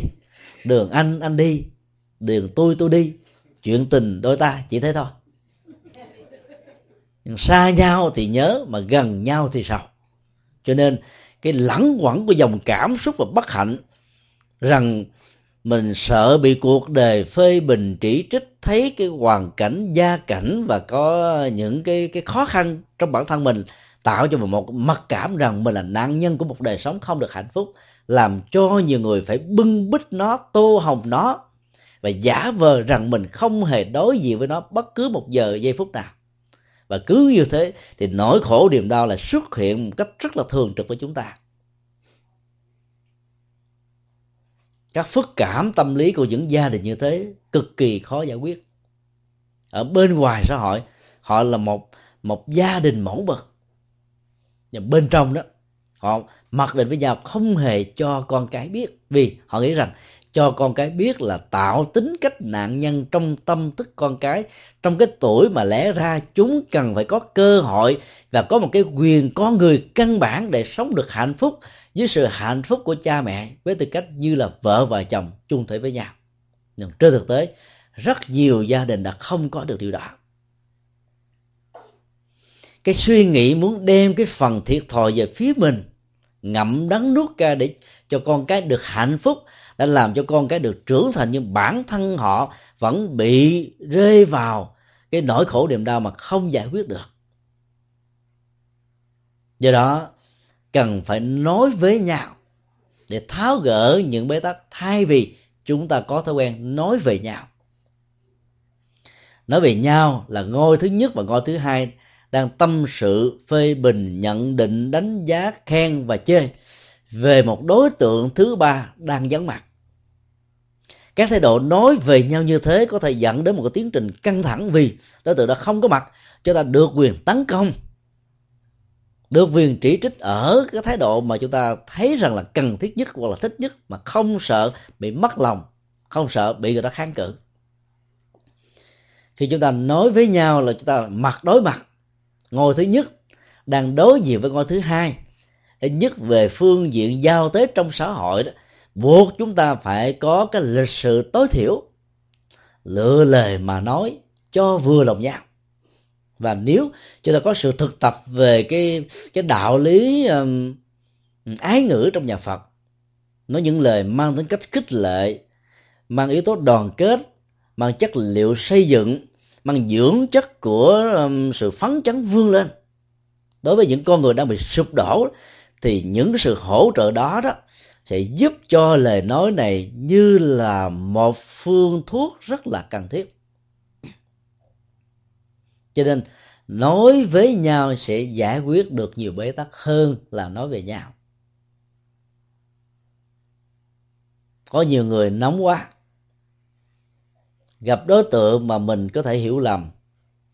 hoặc là bị bế tắc với một cái gút nào đó, cộng với những nỗi đau trong quá khứ vốn có, thì sự đối diện đó là một sự bùng phát như là lửa sớm. Nhưng nếu chúng ta hiểu được rằng là các gốc rễ của nỗi khổ niềm đau đều có những nguyên nhân xa, nguyên nhân gần, khách quan và chủ quan, mình và người, hoặc là bao gồm các yếu tố đó đó, thì chúng ta cũng không cần phải bận lòng trước cái phản ứng quá thô kệch của người thiếu hiểu biết về cái nghệ thuật dần làm chủ được cảm xúc của họ. Ứng xử như thế, chúng ta đã tạo ra được một cái mặt bằng rất là căn bản để cho người sân hận và thù hằn của chúng ta trút được nỗi khổ niềm đau của họ ra bên ngoài. Họ thỏa mãn về cái tôi,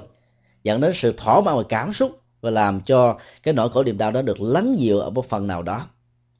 Sau đó chúng ta có dịp lăn la tiếp xúc, chia sẻ giải bài, thì cơ hội bế tắc này có thể được tháo gỡ. Khi ứng dụng những câu uh, trích dẫn từ các bản luận ở trong truyền thống văn học của Phật giáo đó, chúng ta nên lưu tâm. Ứng dụng đúng tình huống đó, thì có giá trị chuyển hóa. Ứng dụng sai căn cơ đó có thể dẫn đến phản tác dụng hay là tác dụng phụ. Chúng tôi xin nêu một ví dụ về một trong mười điều tâm niệm được trích dẫn từ luận Bảo Dương Tam Muội mà phần lớn các Phật tử Việt Nam trong vòng bốn mươi năm qua đã thuộc lòng. Oan ức không cần biện bạch, vì biện bạch là hèn nhát. Cái câu nói này nó như là một cái triết lý để thiết lập cái tính cách bản lĩnh trong chịu đựng. Khi mà chúng ta thấy rất rõ từ lương tâm và nhận thức sáng suốt của mình rằng mình không phải là tác giả của một điều xấu do người khác hiểu lầm, vu khống, dẫn đến tiến trình của phê bình chỉ trích một cách thức rất là gay gắt. Nhưng nếu như chúng ta cứ áp dụng cái câu đó trong tất cả các tình huống còn lại, thì cái tác hại của nó đó không chỉ có mặt đối với bản thân mình mà còn đối với cộng đồng và tha nhân. Từ đó, đó cái tôi mong muốn được có cái bản lĩnh của sự chịu đựng đó, đã làm cho họ phải chịu đựng một cách sai lầm. Có nhiều cái nỗi khổ niềm đau chỉ cần nói với nhau vài ba câu, vài ba phút, vài ba tiếng là có thể dẫn đến hiểu biết nhau và cảm thông nhau. Nhưng vì sợ nói dẫn đến sự phán đoán người khác là có tịch mới rụt rịch, có nghĩa là mình là tác giả cho nên mình mới giải bài trước, làm cho nhiều người thúc thủ như là con rùa rút cái đầu và tứ chi nó vào trong cây mai, và cuối cùng nó có cảm giác chấn an rằng nó đã thoát khỏi hết tất cả các nanh vuốt của lời phê bình chỉ trích và sự hiểu sai lầm của người khác hay là cố tình vu khống của tha nhân. Nhưng trên thực tế, cái gút mắt của nỗi khổ niềm đau này vẫn còn y nguyên và có khuynh hướng gia tăng ngày càng rộng, ngày càng nhiều, ngày càng sâu ở trong vùng tâm thức của họ, và biến cho họ trở thành một nạn nhân khổ đau nhiều hơn. Trong các kinh điển của Phật giáo, nhất là kinh Tạng Bali, đối diện trước những cái lời vu khống hoặc là nhận định sai lầm về Đức Phật, chẳng hạn như có một vị Bà La Môn cho rằng Đức Phật là người chủ trương yếm thế, Đức Phật là người chủ trương nội nhiệt, Đức Phật là người chủ trương tất cả những tiêu cực ở trong cuộc đời. Sau khi nghe một cách trực tiếp từ người hiểu lầm mình, Đức Phật đã mỉm cười với một sự thông cảm. Sau đó Ngài không hề im lặng, mà Ngài nói không phải với tính cách thanh minh và thanh nga, mà nói với như là một chức năng tuyên bố chân lý để cho người đối diện và người phát ngôn những điều sai lầm với chúng ta có được cơ hội hiểu đúng được bản chất của vấn đề. Việc còn lại là sự xử lý của người nghe, tức là người phát biểu. Nếu người đó thông qua sự giải bài chân lý mà vẫn không cảm thông vì cái nỗi nghi, thì họ dướng vào cái gút về phương diện của chính họ. Còn bản thân ta với trách nhiệm đã tháo gỡ được cái gút quan khiên quán trái quan gia trái chủ rồi. Đức Phật đã làm công việc tuyên bố chân lý như thế trong rất nhiều tình huống khác nhau, mà chúng ta chưa từng thấy một tình huống nào Đức Phật chỉ im lặng một cách vĩnh viễn từ đầu cho đến chiếu cuối. Ngài dạy chúng ta công thức: nếu những điều nghi vấn của người khác, thậm chí bao gồm những lời phê bình và chỉ trích cộng với những lời khen tiếng chê, nếu là có thì phải trả lời này: điều này có trong chúng tôi, chúng tôi có làm những điều đó. Còn ngược lại, nếu không có thì Đức Phật dạy: điều này không có trong chúng tôi, tất cả những điều suy nghĩ chỉ là một sự hiểu lầm. Và Đức Phật đã làm như thế. Công thức mà Đức Phật làm rất hay, chúng ta có thể học được. Ngài nói rằng phải Sa môn Gotama tôi là một người chủ trương yếm thế. Người ta nghe giục mình, có người nghe đồn lặp đi lặp lại. Bây giờ hỏi Đức Phật để nhờ Đức Phật xác chứng, thì Ngài lại xác quyết: ồ, tôi là người chủ trương yếm thế. Nhưng cái vế thứ hai mới là cái vế hấp dẫn. Ngài nói tiếp: cái yếm thế của tôi là yếm chán nản và ghét bỏ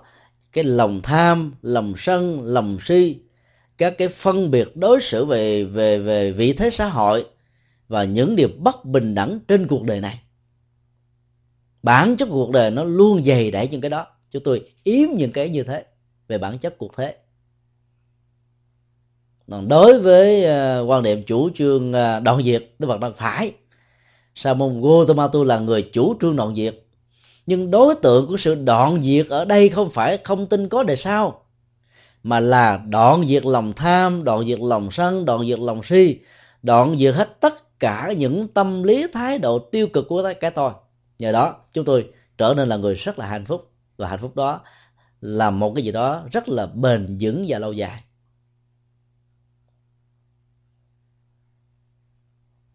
Chúng ta thấy Đức Phật đã sử dụng những ngôn ngữ rất là khéo léo để giải thích, làm cho cái người hiểu lầm Ngài từ một cái tư thế kháng cự chống đối quay về trở thành một cái người ủng hộ và trở thành như là một vị hộ pháp. Do đó, nói với nhau có thể giúp cho nhau cảm thông, còn yên lặng trong sự hiểu lầm là một quả miền. Cái quả miền đó có thể xuất hiện dưới hình thái là một chiến tranh lạnh rất căng thẳng. Chúng ta gặp nhau, nếu lịch sự thì giao tế ứng xử như là những người ok, hello, how you, mà nãy lấy đi. Còn nếu chúng ta thô kệch hơn thì gặp mắt chúng ta trừng lên, người thì đỏ mặt, người thì tái mày. Các cái biểu hiện căng thẳng của lòng sân dẫn đến sự kháng cự như là đập bàn, xô ghế, phỉ nhổ, biểu tình chống đối, ném trứng thúi, ném cà chua, hoặc là tạo những hình tượng của người mình ghét, đốt, hay là bán mà không thích thì đốt phong long. Đại khái những thứ như thế nó đều là những cái biểu hiện của sự căng thẳng khi mà hai bên đối diện nhau trở thành như là lửa, lửa hực, lửa phực, và càng ngày càng làm căng thẳng hơn. Còn chúng ta có dịp giải bài chia sẻ đó, thì cái gút ít nhất nó được tháo gỡ năm mươi phần trăm về cái đối tượng bị hiểu lầm, hoặc bị tô hồng, hay là bị bôi đen. Mặc dù làm như thế, chúng ta vẫn không phải là người vướng vào cái tôi, miễn là chúng ta đừng rơi vào trạng thái thanh minh thanh nga. Khi ai hỏi đến, chúng ta phải trả lời đúng như sự thật, những gì có và không có. Còn tin hay không tin, chấp nhận hay không chấp nhận, xóa bỏ cái mặc cảm, thành kiến đó hay không đó, nó lệ thuộc vào sự phán đoán và thái độ của người hiểu sai lầm này. Nghĩa ra là chúng ta phải có trách nhiệm để giải quyết những điều đó. Cho nên là việc mà đưa các câu Phật ngôn như là một cái hỗ trợ cần thiết cho dưỡng chất tâm linh, nó trở thành là một trong những phương tiện này giúp cho chúng sanh tội khổ vượt qua được nỗi khổ niềm đau của chính mình. Nó còn có rất nhiều cái phương pháp khác nữa. À, chúng tôi xin kết thúc cái phần chia sẻ về đề tài à,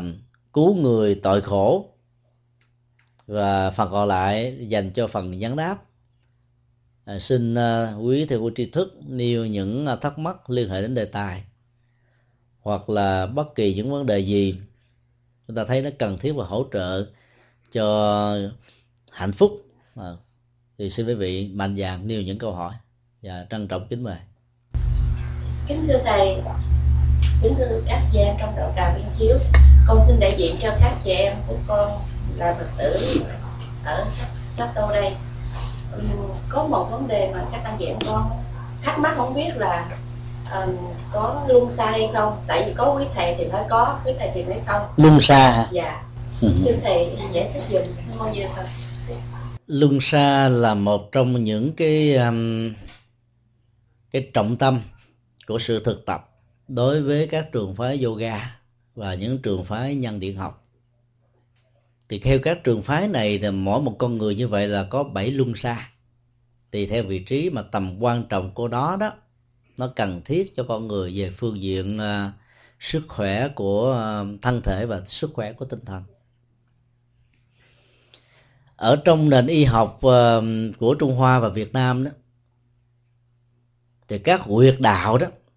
nó có khắp đầy các kinh mạch của chúng ta. Mỗi một sự bế tắc về huyệt đạo đó nó dẫn đến những sự đau nhức và bệnh tật trong cơ thể.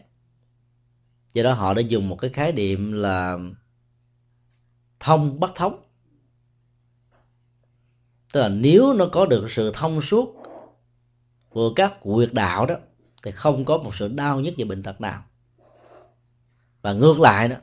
có sự đau nhức thì nó có sự rắc rối về huyệt đạo. Chúng ta có thể hình dung rằng là cái mạng sống của con người nó giống như một hệ thống của các ống cống ấy. Nó có những cái nối kết ngã tư, ngã ba, ngã năm, ngã bảy và nhiều ngã khác nhau. Mỗi một sự ách tắc trong bất kỳ một cái ống cống trên cái hệ thống kinh mạch của cơ thể đó, nó có thể tác động một cách trực tiếp hay là gián tiếp đến những nỗi đau nhất ở trong cơ thể và ảnh hưởng một cách trực tiếp về phương diện tinh thần, là điều mà chúng ta không thể phủ định. Cho nên ý niệm và khái niệm về luân xa đó, nó có thể khác với cái hệ thống huyệt đạo và kinh mạch, nhưng những cái sự ứng dụng nó về phương diện y học đó, nó vẫn là tương đồng với nhau. Chỉ có điều là đừng cường điệu hóa nó về phương diện tâm linh. Lấy cái điển từ trời và đất đưa vào trong cơ thể qua những cái huyệt đạo của luân xa quan trọng nhất, làm cho con người có cái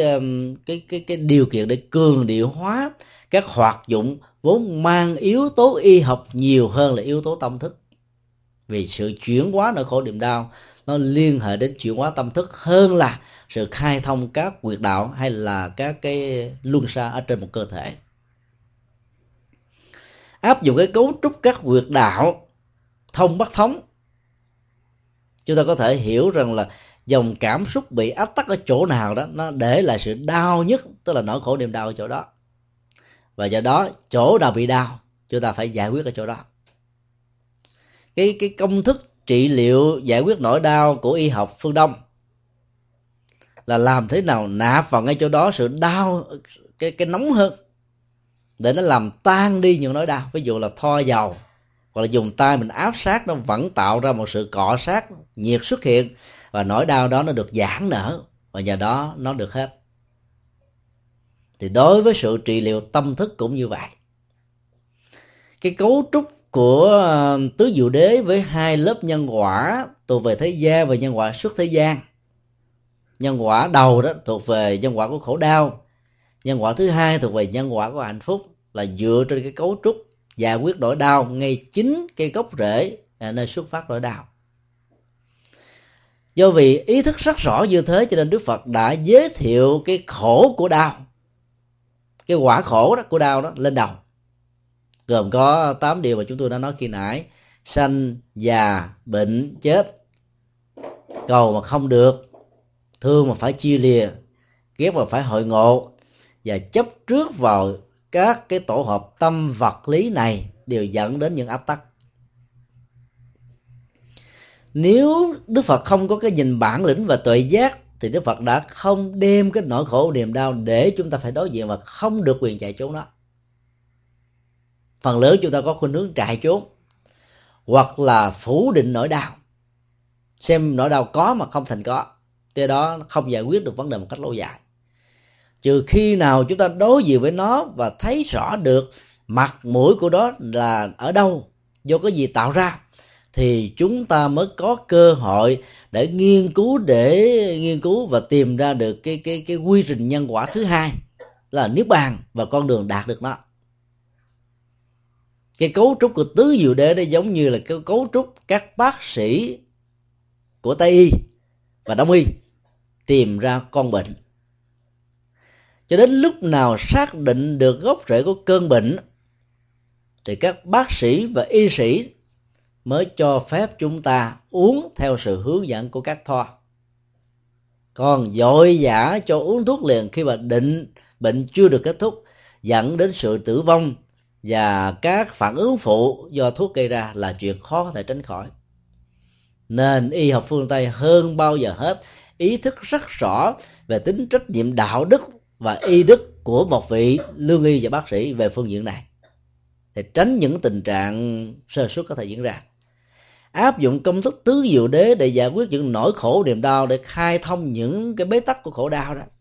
cũng phải là cái cách nhìn thấy rõ mặt mũi và bản chất của nó.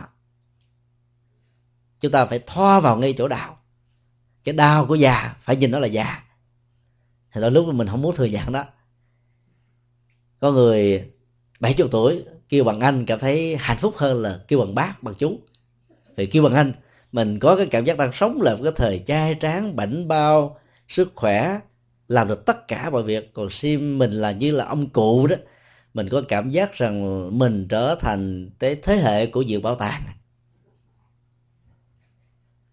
Và do đó phải đối diện với cái việc về hưu, mất hết các vai trò vị trí xã hội và bị người khác thay thế. Rất nhiều người trong chúng ta bị cái nỗi ám ảnh đó, cho nên không muốn thừa nhận cái già là một cái già, và nó diễn ra như là một sự thật. Bệnh, chết cũng như thế. Các hương linh không thừa nhận cái chết diễn ra, cho nên phải tồn tại dưới hình thức là ngạ quỷ, và chấp nhận nỗi khổ niềm đau dưới hình thức ngạ quỷ. Như vậy nói một cách khác, không thừa nhận nỗi khổ niềm đau đang có mặt là không muốn khai thông các quyệt đạo bế tắc của nỗi khổ niềm đau. Nó cũng giống như là là chúng ta không chịu vận chuyển các luân xa để cho cái cấu trúc y học trên sức khỏe đó nó được vận hành theo một quỹ đạo mà mỗi bước chân đi của nó chắc chắn phải mang lại hạnh phúc và tuổi thọ cho mình. Cái quan niệm Phật giáo vẫn thừa nhận có luân xa, nhưng không cường điệu nó về phương diện tâm linh. Mặc dù chúng ta thấy rất rõ giữa thân và tâm nó có mối liên hệ hai chiều. Muốn chuyển hóa nỗi đau và các bế tắc hay là những cái bất thông của cảm xúc đó, chúng ta phải dùng đến rất nhiều pháp môn hành trì trong Phật giáo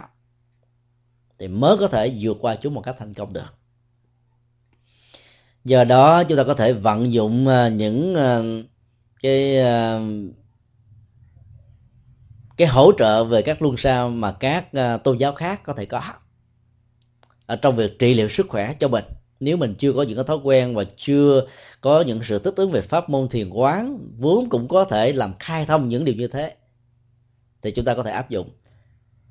Một trong những cái phương pháp hành trì trong Phật giáo để khai thông những cái đau nhức trên cơ thể đó, như là sự khai thông các luân xa đó, đó là phương pháp lễ bái, rất là rất là y học. Cái phương pháp lễ bái đó, đó nếu chúng ta biết vận dụng nội công và khí công trong việc đứng lên lại xuống, bày tỏ lòng tôn kính với Phật và các Bồ Tát được phước báo về phương diện này. Mặt khác đó, chúng ta có thể giải được những nghiệp của quá khứ mà mình đã gieo trồng một cách vô tình hay cố ý mà bây giờ mình không còn nhớ đến. Và điều thứ ba là chúng ta có được sức khỏe. Thay vì chúng ta chỉ ngủ thể đầu địa một cách bình thường, thì khi lại xuống đó, chúng ta nên vận dụng khí công, hít vào hơi thở thật sâu và nhẹ nhàng đến tận bọng đái của chúng ta đang điên. Và chúng ta giữ cái trạng thái đảnh lễ như thế khoảng chừng ba cho đến năm giây tùy theo sức chịu đựng vốn có của mọi người. Đừng tạo ra cái cưỡng lực khắc chế đó. Rồi đứng dậy một cách nhẹ nhàng, thoải mái và thở ra thật sâu và nhẹ nhàng. Sau đó cái đảnh lễ kế tiếp được thực hiện. Làm được như vậy đó thì cái phần mà vận chuyển khí nó được lưu thông trong cơ thể, cộng thêm cái phần quán nếu cần thiết, có thể hỗ trợ cho việc giải phóng các đau nhất là bế tắc các huyệt đạo trên cơ thể này. Chúng ta phải hình dung rằng là trong cơ thể này nó có bất kỳ một cái ách tắc, cái gút nào trong cảm xúc, trong thân thể, khi cái luồng khí với sự quán tưởng đi qua trên toàn thân như vậy, nó sẽ có cái tính chất là tẩy, rửa, phá vỡ. Và hình dung như thế lặp đi lặp lại rất nhiều lần đó, thông qua sự quán tưởng và lòng tôn kính sẽ giúp cho chúng ta phục hồi được sức khỏe rất nhanh. Sự đứng lên đứng xuống như thế nó có được cái cái phản hồi cơ bắp và các các phản hồi thần kinh. Nếu chúng ta vận dụng thư pháp và dịch căn kinh ở phương diện cái thế tấn, thế đứng á, thì khi mà mình uh, ngồi xuống rồi ngủ thể đầu địa như vậy đó, thì năm cái đầu ngón chân của chúng ta bấu vào trên mặt đất thật là chắc và hít vào thật sâu. Rồi khi đứng lên đó, thì chúng ta nhíu hậu môn lại. Thực tập như thế làm cho thân và tâm có mặt cùng một chỗ, và nó hỗ trợ cho sự sự thực tập chánh niệm chuyển hóa rất nhiều. Và làm như vậy lặp đi lặp lại mỗi một ngày khoảng hai lần, mỗi một lần bốn mươi chín lại. Không cần sướng danh hiệu của chư Phật, chỉ cần đứng lên lại xuống thôi là chúng ta đã có sức khỏe. Không cần phải đến các cái trung tâm thể dục dụng cụ đối với người nam, thể dục thẩm mỹ đối với người nữ, mà vẫn có thể có được cái thân hình thon thả, thoải mái, và phước báo lại gia tăng. Các luân xa như thế nó cũng được khai thông, vì cái vận chuyển với sự quán tưởng phối hợp giữa khí công và tu tập quán chiếu đó, nó có kết quả à, như ý muốn. Nhiều vị hòa thượng à, sống đến chín mươi tuổi mà sức khỏe vẫn dồi dào, tâm thức vẫn sáng suốt, giảng kinh thuyết pháp như là cái thời hai mươi tuổi, ba mươi tuổi. là nhờ các ngài thực tập cái phương pháp đảnh lễ như vậy. Có nhiều vị đó đã lấy kinh Diệu Pháp Liên Hoa, một bản kinh quan trọng của Đại Thừa, cứ đọc một câu, có người đọc một chữ, một âm tiết thôi là lại xuống một lại. Một bộ kinh Diệu Pháp Liên Hoa dày trên năm trăm trang mà lại như thế, chúng ta thấy phải mất cả năm mới xong á. Nhưng mà có một sự phát nguyện rồi đó, thì hành giả đó có một sự đeo đuổi bền bỉ và làm như thế là như một cái nghệ thuật để phá hết tất cả những cái ách tắc trong trong thân thể. Cho nên chúng ta có thể tham khảo những thứ mà thuộc các tôn giáo khác, nhưng nếu mình hiểu được đạo Phật thì sự tham khảo đó sẽ giúp chúng ta sử dụng nguồn kiến thức này trở thành một công cụ phục vụ cho sự tu tập. Mà không đó, mình có thể rơi vào trạng thái là đứng núi này trong núi nọ, tức là thấy các cái sự thực tập của các tôn phái khác, tôn giáo khác nó hấp dẫn hơn đạo Phật, nhưng mà là không thấy rằng trong đạo Phật cũng có những cái giá trị tương đồng, mặc dù khái niệm, thuật từ và sự biểu đạt nó không hấp dẫn như là những điều luân xa như vừa nêu, nhưng mà giá trị của đó vẫn giống như nhau. Thì làm như thế để chúng ta có được cả hai giá trị cùng một lúc. Và xin nêu câu hỏi khác. Rồi là giống như là đi khai đến để làm để làm cho cái tâm và thân được hợp nhất mà theo cái phương pháp luân xa, thì à, nếu như có thể có một vài đạo tràng mà Phật tử ở trong cái đạo tràng đó họ theo cái bố sư họ họ theo thầy đó mà có những phương pháp họ không có thể làm, bởi vì họ nghĩ rằng theo với là cái cái cái cái cái cái cái, cái, cái, cái thầy thầy của mình thôi, và tính như vậy thì họ thì theo cái phương pháp của thầy đó hướng dẫn. Nếu như mà Phật tử đó mà họ đi ra ngoài không không có ủng hộ vị thầy của mình mà họ theo đuổi, vì như vậy có phạm cái lỗi gì ở trong kỳ vấn đề của hành của mình không? À, con ví dụ ở đây thì chúng con cũng có rất là nhiều phương pháp để mà ngoại về tâm linh, còn vấn đề là tăng cường sức khỏe về thân, à, thì cũng nhiều phương pháp ví dụ như là à, yoga, mà yoga cũng phải là một cái à, pháp môn mà có được của Phật giáo, và đó là ngoại bên ngoài, cũng như là tập linh càng hồn cũng vậy, mà chỉ về vấn đề mà sức khỏe à, của cái thân mình á, thì trong cái kinh mà là, là tức là cái quán và số số số tức đó là có quán để thờ, thì chỉ bị kinh đó mà thôi, thì chúng tôi quán khác đó chúng con phải thờ, nhưng mà ngoài ra có những phương pháp khác nữa thì chúng con có thể thực tập được không, mà không đi ra ngoài thì được khuôn khổ mà học và chúng con theo một vị thầy chúng con là có thể hướng dẫn. Dạ, cảm ơn câu hỏi của chú đã đề cập đến uh, các ứng dụng hành trì, vay mượn, các hỗ trợ của các cái ngành uh, khí công hay là luân xa hay là những hỗ trợ khác trong sự thực tập Phật giáo, với một cái niềm thao thức rằng là không biết điều đó đó nó có trái lại với các nguyên tắc hành trì trong Phật giáo hay không. Câu trả lời là không. Trường phái Thiếu Lâm như là một trong những loại hình võ thuật sâu sắc nhất của Trung Hoa đã vận dụng uh, y học hỗ trợ cho sức khỏe, và trên cơ sở đó huấn luyện tâm linh. Cái đích điểm cuối cùng của võ thuật không phải là để chiến thắng một đối thủ, mà là vượt qua các bệnh tật và các cái cám dỗ cảm xúc của con người. Cho nên nương vào điều đó thì sức khỏe con người có, mà khác á, con người có nâng cao cái phần mà thực tập tâm linh, thiết lập được chánh niệm tỉnh thức đối với các hành giả thiền, nhất tâm bất loạn đối với các hành giả tịnh độ tông, và tam mật tương ưng đối với các hành giả mật tông, trong lúc đưa những cái động tác với những cái bộ tấn khác nhau mà các võ sĩ của Thiếu Lâm Tự có thể thực tập được. Tương truyền rằng là cái môn võ thuật này được tổ Bồ Đề Đạt Ma mang qua từ Ấn Độ, và nó đã trở thành như là một trong những phương tiện cần thiết nhất. Là bây giờ đó, các vị đến uh, Thiếu Lâm vẫn có thể nhìn thấy được cái truyền thống ngàn đời đang diễn ra trước mặt chúng ta. Các tu sĩ Phật giáo ngoài những phương pháp thiền quán đều uh, ít nhiều tập thể dục vào mỗi buổi sáng. Có người thì lấy thái cực quyền, có người thì dùng Thiếu Lâm, thậm chí có người dùng karate và đánh bóng. miễn là không lấy đó làm cứu cánh mà chỉ là một phương tiện để hỗ trợ cho sự tu tập và hành trì. Sức khỏe con người như là một cái cái hộ vệ cần thiết nhất cho sức khỏe tâm linh. Nó giống như là cỗ xe cần thiết cho sự sống. Nếu cỗ xe đó nó, nó bị hư dằn đồng, bánh xe, các phương tiện chuyên chở nó sẽ bị mất hết ý nghĩa của nó. Cho nên là trong sự thực tập đó, quý Phật tử có thể áp dụng những sự hỗ trợ cần thiết về y học để giúp cho sự hành trì có kết quả. Nếu quý vị để ý ở trong các cái khóa thực tập tu về pháp môn tịnh độ tại chùa Hoằng Pháp, huyện Hóc Môn, Sài Gòn, Việt Nam, chúng ta sẽ thấy rằng là mỗi một buổi sáng trong những cái khóa tu bảy ngày, hai tháng một lần, một năm gồm sáu khóa, các hành giả được thực tập thể dục gắn liền với niệm Phật. Ví dụ giơ tay lên, nghiêng qua trái nam, nghiêng qua phải mô, tới phía trước a, là sau di, rồi vận chuyển đà, cuối cùng Phật. Mỗi một động tác như vậy đều gắn liền với việc thiết niệm, thiết lập chánh niệm tỉnh thức và nhất tâm bất loạn trong trong sự hành trì. Rồi khi ăn cơm, khi uống nước, rồi khi đi đứng, họ vẫn quen niệm bằng tâm danh hiệu của Đức Phật với những cái động tác tập thể dục hay là thí công tùy theo sở trường, sở thích của từng người.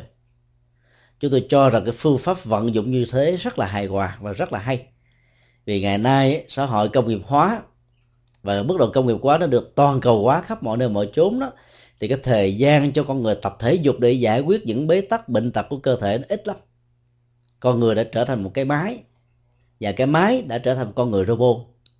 nó thay thế vị trí của nhau. Thì đó, con người chạy đua với thời gian, cho nên là thời gian chăm chút cho thân thể này với lòng từ bi, nuôi dưỡng nó để nó phục vụ cho mình nó không còn nữa. Cho nên là là chúng ta có thể vận dụng, và vận dụng như thế vẫn rất là phù hợp với đạo lý nhà Phật, miễn đừng xem nó là cứu cánh của sự thực tập. Tương tự như thế, khi nãy chúng tôi yêu cầu là chúng ta có thể vận dụng cái phương pháp đảnh lễ Phật đó,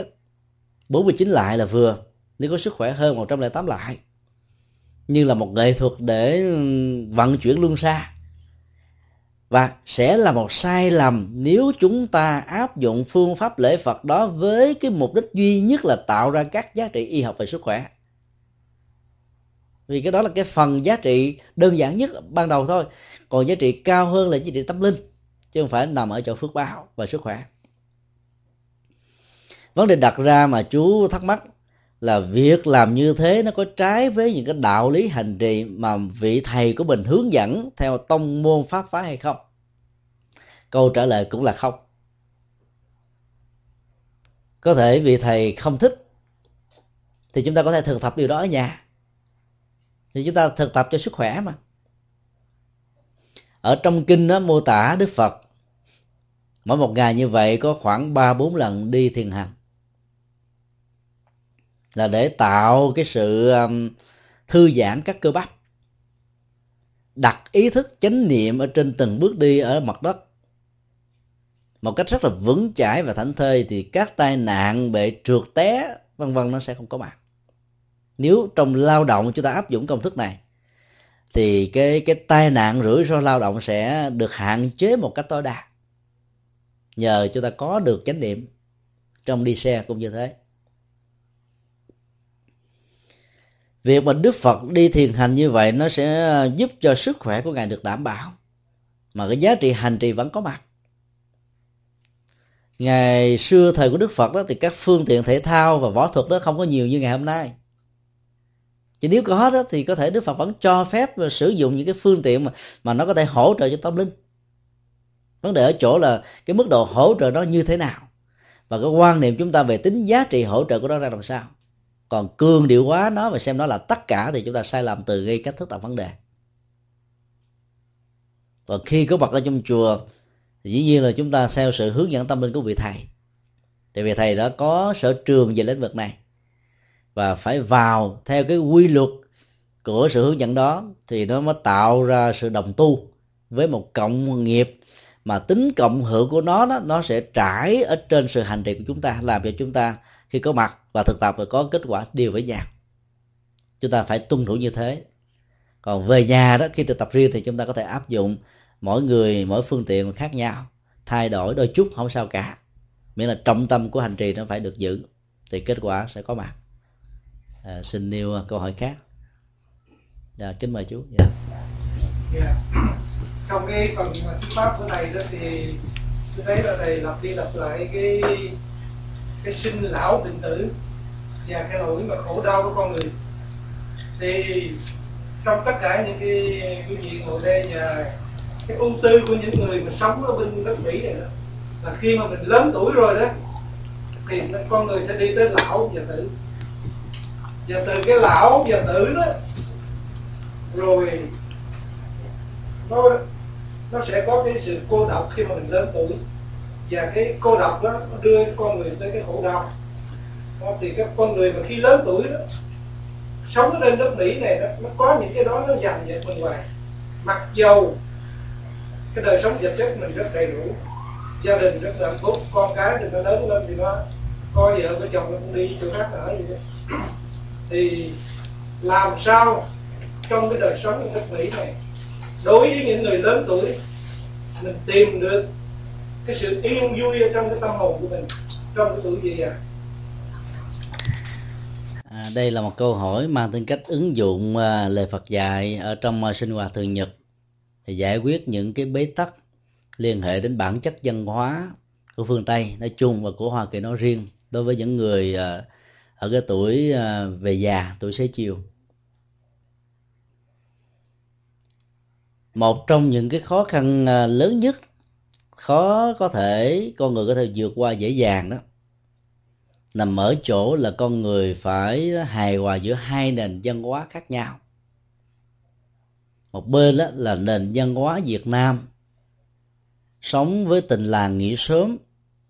và cái vui vẻ quan hệ của con người là có được cơ hội tâm sự, trò chuyện, giao lưu, đối tác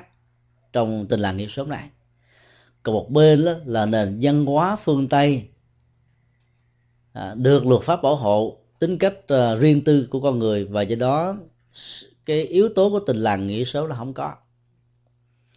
Chúng ta phải tiếp biến văn hóa trong phương diện này để không có những cái khái niệm và sự hồi ức dẫn đến sự tiếc nuối trong lúc chúng ta so sánh cái thời gian mình ở Việt Nam, từ ông bà cha mẹ của mình ở tuổi về già già bản thân của mình trên một đất nước mà nền văn hóa đó có một quan niệm hoàn toàn khác. Thì lúc đó đó, ý niệm về sự cô độc, cô đơn, không có con cháu đi thăm, không có người thân lai vãng, không có những cơ hội để tâm sự trò chuyện, nó không trở thành như là một nỗi ám ảnh mà có thể xuất hiện trong tâm trạng của chúng ta. Điều thứ hai, khi chúng ta làm quen với nền văn hóa mới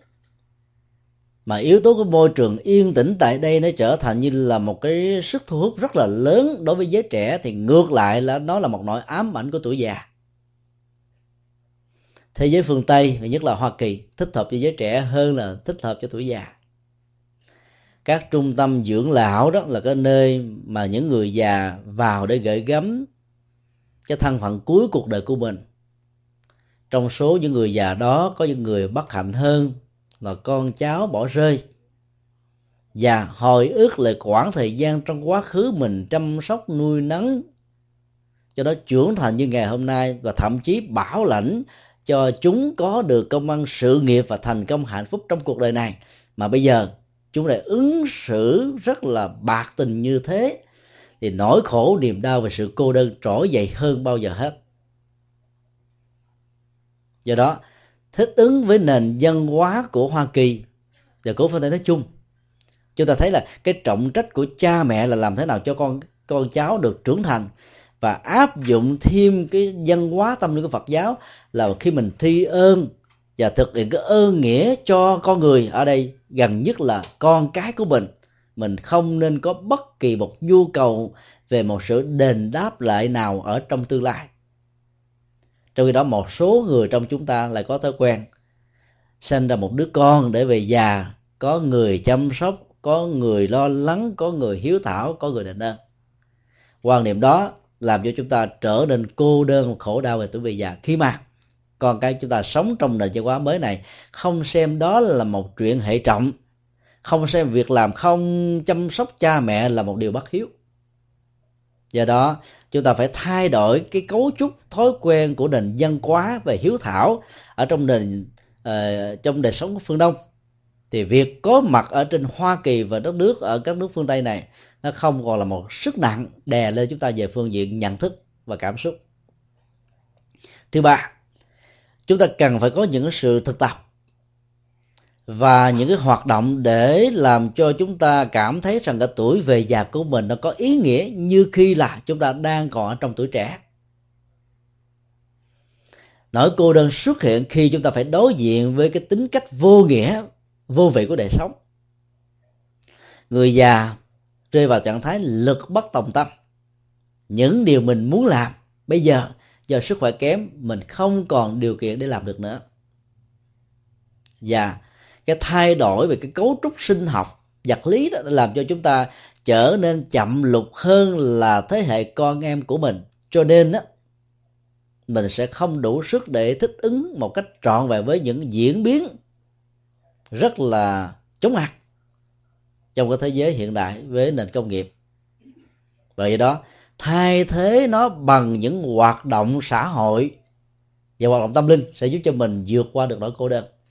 Ví dụ, ở đây rất nhiều người đã thành lập ra các hội đoàn, hội đồng hương, hội cây cảnh, hội cờ tướng, hội đá gà, họ và thậm chí nhiều cái hội rất là ngớ ngẩn, ví dụ như hội đánh bài hay là hội rượu chè và nhiều cái hội khác nữa. Với mục đích rằng là khi có mặt tương tác với nhiều người như thế này thì nỗi cô đơn khi đối diện một mình với mình trong tấm gương đó nó sẽ được vượt qua. Dấn thân vào các hội đoàn như thế, nếu thiếu phương châm đó thì khi trở về nhà chúng ta lại cảm thấy rằng mình cô đơn hơn bao giờ hết, vì sự thỏa mãn tính cách uh, uh, tương tác với xã hội đó nó chỉ là một cái phản ứng thỏa mãn tạm thời thôi. Giống như trong lúc mà ăn cơm đó, chúng ta cắn vào một trái ớt cay quá, chúng ta bị phỏng ở cái vùng cuốn lưỡi này và cái dịch vị phải tiết ra để chữa cái, cái sự phỏng đó, nó tạo ra một cái ảm cái ảo giác là chúng ta ăn cơm ngon. Tiếp xúc với các hội đoàn và sinh hoạt hội đoàn mang một tính cách là à, đông vui thì trước nhất chúng ta sẽ bị hao, và thứ hai nó sẽ gặp rất nhiều nỗi phiền nếu hoạt động đó không phải là một hoạt động cần thiết cho tuổi già. Do đó nó có một sự lựa chọn thứ hai là con đường tâm linh. Dân gian Việt Nam nói là à, à, trẻ vui nhà, già vui chùa, thì xem rằng cái mái chùa như là cái nơi gửi gắm tâm hồn của mình.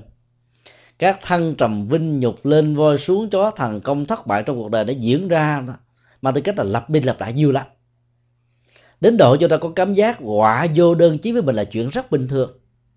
Rồi bây giờ chúng ta tìm kiếm được con đường tâm linh, và nhờ đi trên con đường đó thì tất cả những cái cảm giác như thế nó có thể được vượt qua một cách rất là nhanh chóng và lâu dài. Cho nên các sinh hoạt tâm linh nó lại có ý nghĩa cao hơn đối với tuổi già so với các cái sinh hoạt xã hội. Do đó nếu tại Hoa Kỳ này chúng ta sử dụng cả hai loại hình sinh hoạt văn hóa xã hội, nhất là đừng có gắn vào chính trị, bởi vì tuổi già mà gắn vào chính trị mệt lắm. Bởi vì nó làm cho mình phải sống dậy một cái kinh nghiệm khổ đau trong quá khứ với bất kỳ một lý do gì, thì làm cho cái sự bình an ở trong tuổi già không còn nữa. Mà tuổi già theo quan niệm của phương Tây là tuổi về hưu. Hưu là nghỉ ngơi. Nghỉ ngơi không nghĩa đơn thuần chỉ là nghỉ dưỡng, mà là phát triển tinh thần.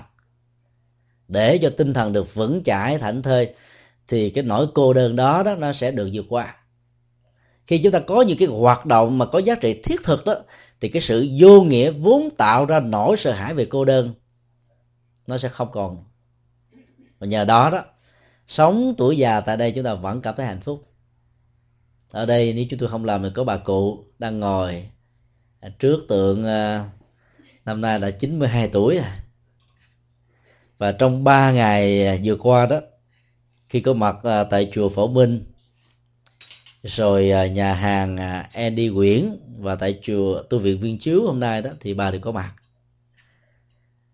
Tiếp xúc với bà, chúng tôi cảm thấy ấn tượng vô cùng là bà rất là hân hoan, vui vẻ, sáng suốt, khỏe mạnh.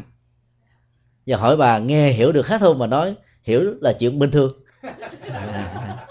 chúng tôi cảm thấy rất là thần phục và nói với bà rằng là mong sao trong tương lai chúng tôi có được phước báo về tuổi thọ như bà để làm được nhiều việc. Và bà gật đầu chúc thầy thành công. À, những cái lời nói như thế không là làm cho thấy là bà là một người rất là năng động và tích cực,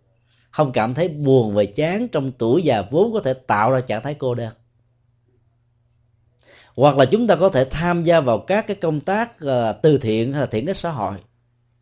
Ở tại Hoa Kỳ này, nếu muốn làm thiện thì có nhiều việc để làm, bởi vì cái nền văn hóa này khích lệ cái tính cách volunteer, dấn thân, và tham dự của chúng ta nhiều hơn là cái nền văn hóa phương Đông. Hoặc là mình tới chùa làm công quả, nó có hàng trăm việc để mà làm, làm việc này việc kia. Khi mình có đóng góp, có giá trị như vậy thì cái tuổi già nó làm giảm đi tính cô đơn, và nhờ đó tuổi thọ được tăng trưởng. Còn khi về già mình chỉ nghĩ là hưu,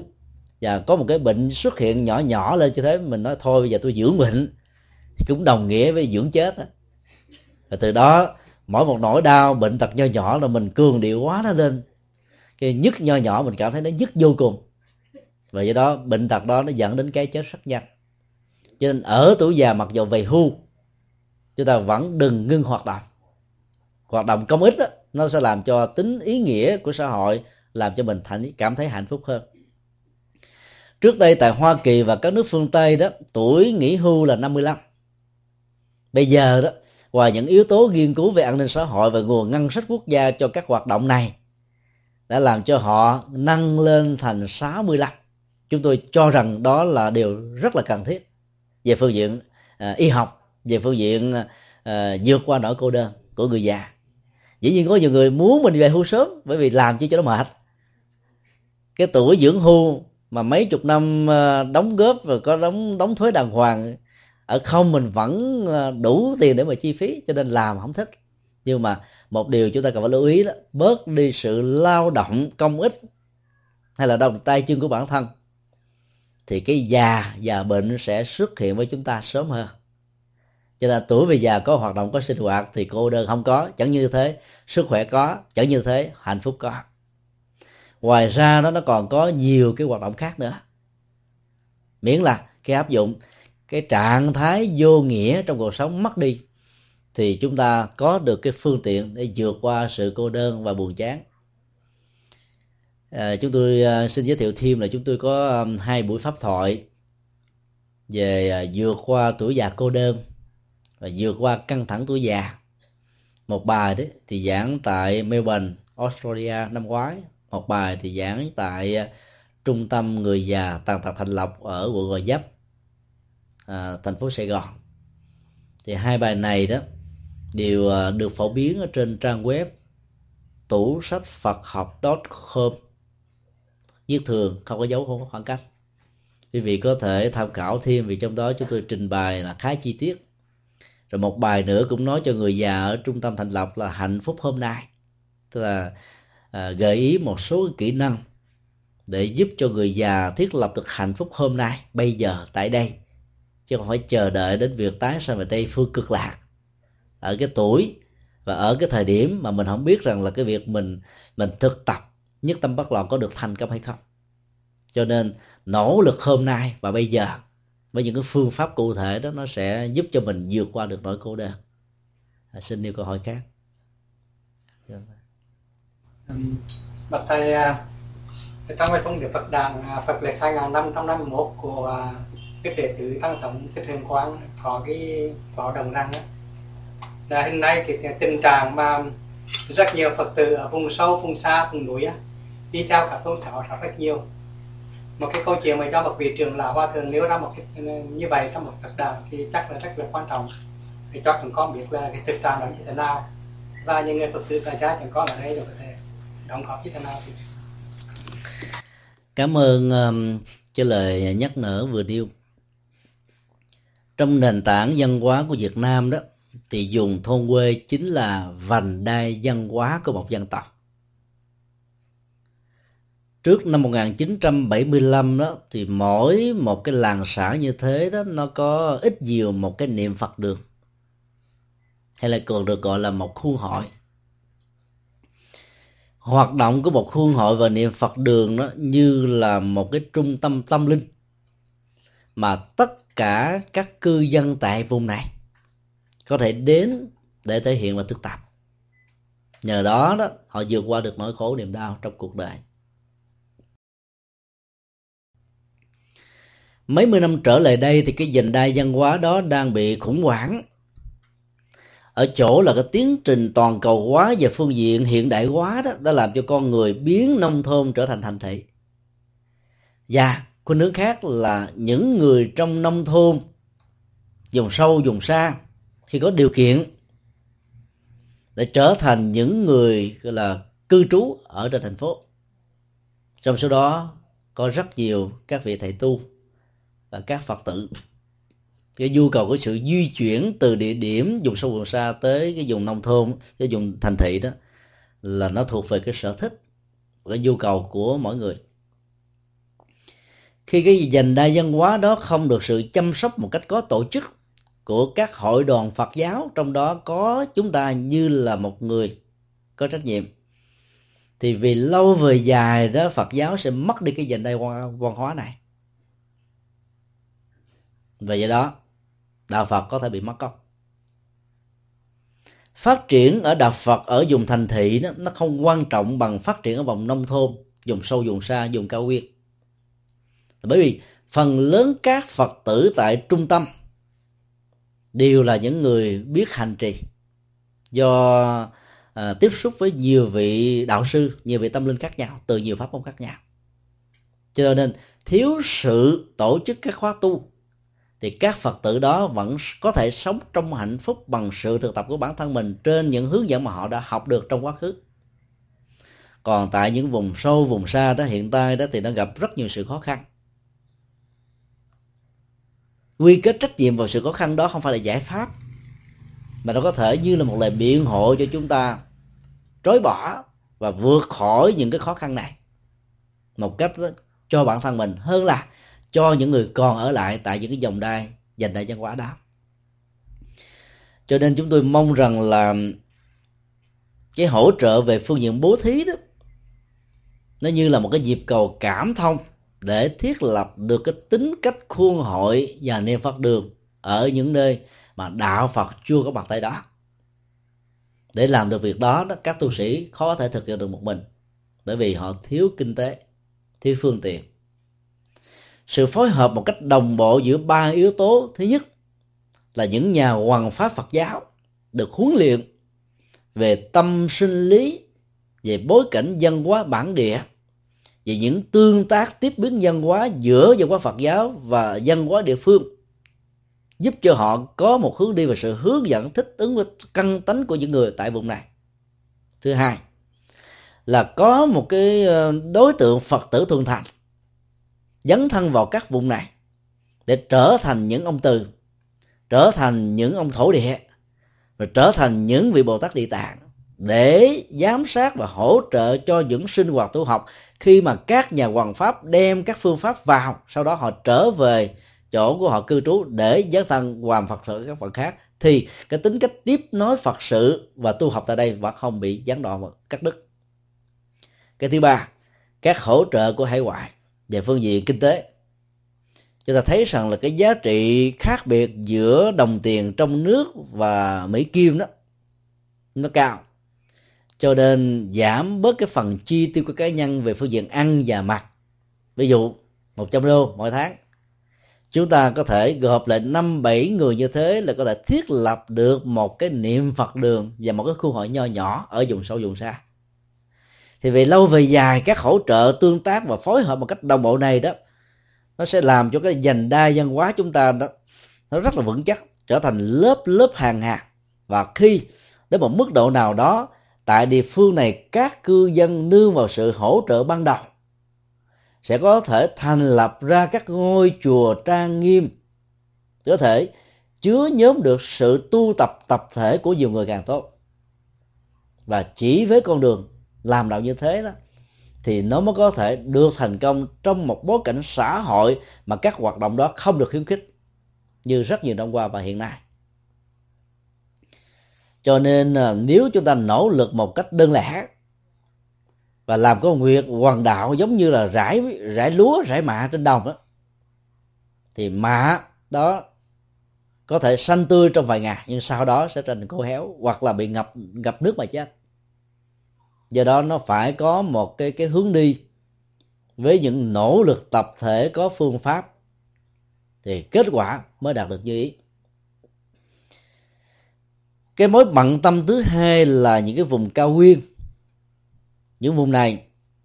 trong rất nhiều năm qua Tin Lành đã đi vào thông qua con đường của từ thiện xã hội. Họ có một cái điểm thuận lợi lớn là những người theo dân tộc đó có một niềm tin về một ông trời bằng cái ngôn ngữ mẹ đẻ của họ, mặc dù không ai trong số họ đã từng thấy mặt mũi của ông trời như thế nào. Như Đức Phật đã từng phân tích ở trong Kinh Tạng Bali rằng những người tôn thờ Phật niên chưa từng thấy phạm thêm một lần nào, do vì sự sợ hãi bị trừng phạt, niềm tin và sự tôn thờ Phạm Thiên vẫn tiếp tục diễn ra. Cái công thức tâm lý về nỗi sợ hãi đó nó cũng y hệt đối với những người ở vùng cao nguyên. Và nhờ đó đó, thay thế một cái ông trời bằng ngôn ngữ mà đẻ, bằng đấng Chúa Trời của Kinh Thánh đó, là chuyện dễ dàng thực hiện, vì thay đổi thôi. Mà hai nội dung này nó có cái phần tương thích với mẫu số chung như nhau. Và sau đó đó, người ta hỗ trợ kinh tế bằng những cái từ ngữ rất là có chọn lọc. Ví dụ, giúp cho một cái hộ ở cao nguyên nghèo một con trâu, thì người ta không nói đây con trâu cày ruộng, mà ta nói là trâu của Chúa. Tặng cho một ngôi nhà, người ta không nói là nhà tình thương, nhà tình nghĩa, mà ta nói đây là nhà của Chúa. Hiến tặng cho một khác một bao gạo và các phương tiện để sống, thì đó đây là gạo của Chúa, thực phẩm của Chúa, sự sống của Chúa. Cái tính cách mà tin vào Chúa như thế gắn liền với các từ ngữ Chúa và lòng tôn kính được lặp đi nhập lại nhiều lần đó, dần dà làm cho người ta chấp nhận. Trong nỗi khổ niềm đau mà có ai tặng cho mình một cái phao để sống, trong khi té quỳ xuống ai tặng cho mình một cây gậy để đứng lên. Cái ăn nghĩa tình người như thế nó khó bao giờ quên được lắm.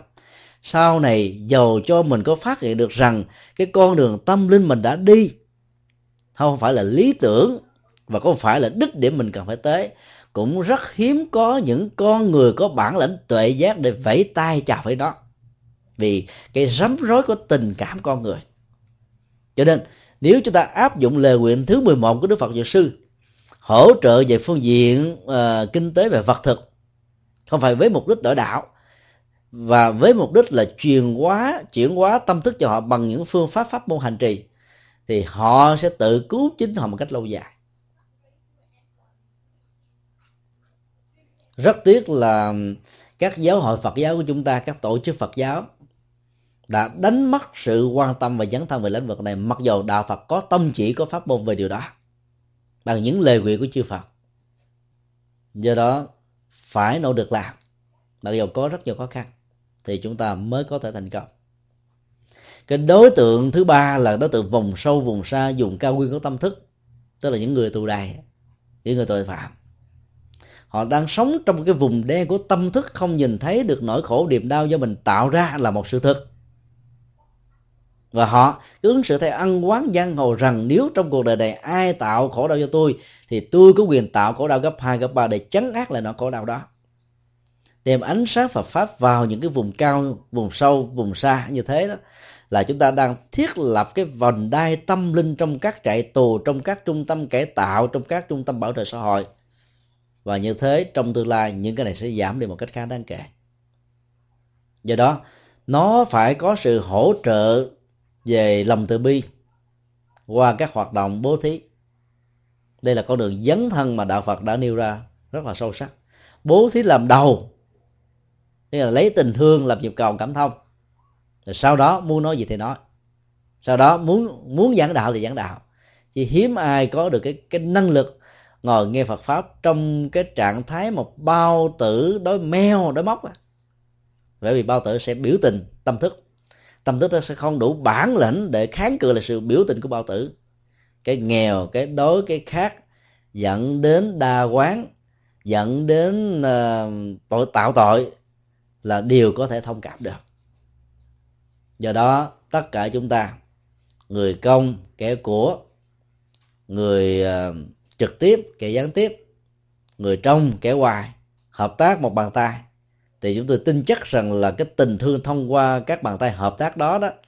nó sẽ nối kết dài về tới những cái nơi nghèo khó của Việt Nam. Thì lúc đó Phật Pháp sẽ không còn là cái tình trạng đang bị giảm sút từ tám mươi lăm phần trăm thành bốn mươi phần trăm như hiện nay, và nó có chiều hướng sẽ gia tăng nếu chúng ta đồng lòng đồng dạ làm cho làm việc này. Dạ bạch thầy, dạ con có hai câu hỏi. Dạ, câu hỏi thứ nhất á, là à, làm sao để mà sống một cuộc sống an vui tự tại mặc dù à, cho giới trẻ, đặc biệt là giới trẻ, khi mà cuộc sống có những cám dỗ vật chất. Và câu hỏi thứ hai là làm sao để mình duy trì và phát triển cái Phật giáo ở phương Tây, đặc biệt là ở Mỹ này cho giới trẻ. Hai câu hỏi liên hệ đến giới trẻ làm cho tất cả chúng ta cần quan tâm. Ở trong nước đó, chúng ta cũng đang đối diện với một cái khó khăn rất lớn là phần lớn đối tượng đi chùa là những người lớn tuổi, và nhiều nhất ở trong số lớn tuổi này là người nữ. Đạo Phật chúng ta nổi tiếng với ba cái trọng tâm của bi, trí và dũng. Bi đó thuộc về trung tính, nam nữ đều có. Trí và dũng đó, nó thuộc về hai đức tính mà phần lớn người nam phát huy nhiều hơn, vì người nam tượng trưng cho lý trí, người nữ tượng trưng cho tình cảm. Ấy thế mà các hoạt động Phật sự và tôn giáo cũng như là tâm linh của đạo Phật đó, thiếu sự tham dự của giới nam, và đặc biệt là sự tham dự của giới trẻ. Vấn nạn đặt ra là trong một cái xã hội mà phương tiện vật chất với rất nhiều cám dỗ, như là ở Hoa Kỳ và nhiều nơi trên thế giới, thì đối giới trẻ phải sống như thế nào để không bị vướng vào chúng? Nó có nhiều cách. Đây là một trong những cách thức nó liên hệ đến quan niệm, vì quan niệm nó là một thành trì miễn nhiễm để loại trừ những cái tính cách có thể bị đấm trước, và do đó nó bảo hộ sự an toàn cho chúng ta. Chúng ta thường có thói quen nghĩ rằng là mình đang tiêu thụ vật chất. Ví dụ chúng ta có một căn nhà, chúng ta hưởng căn nhà đó,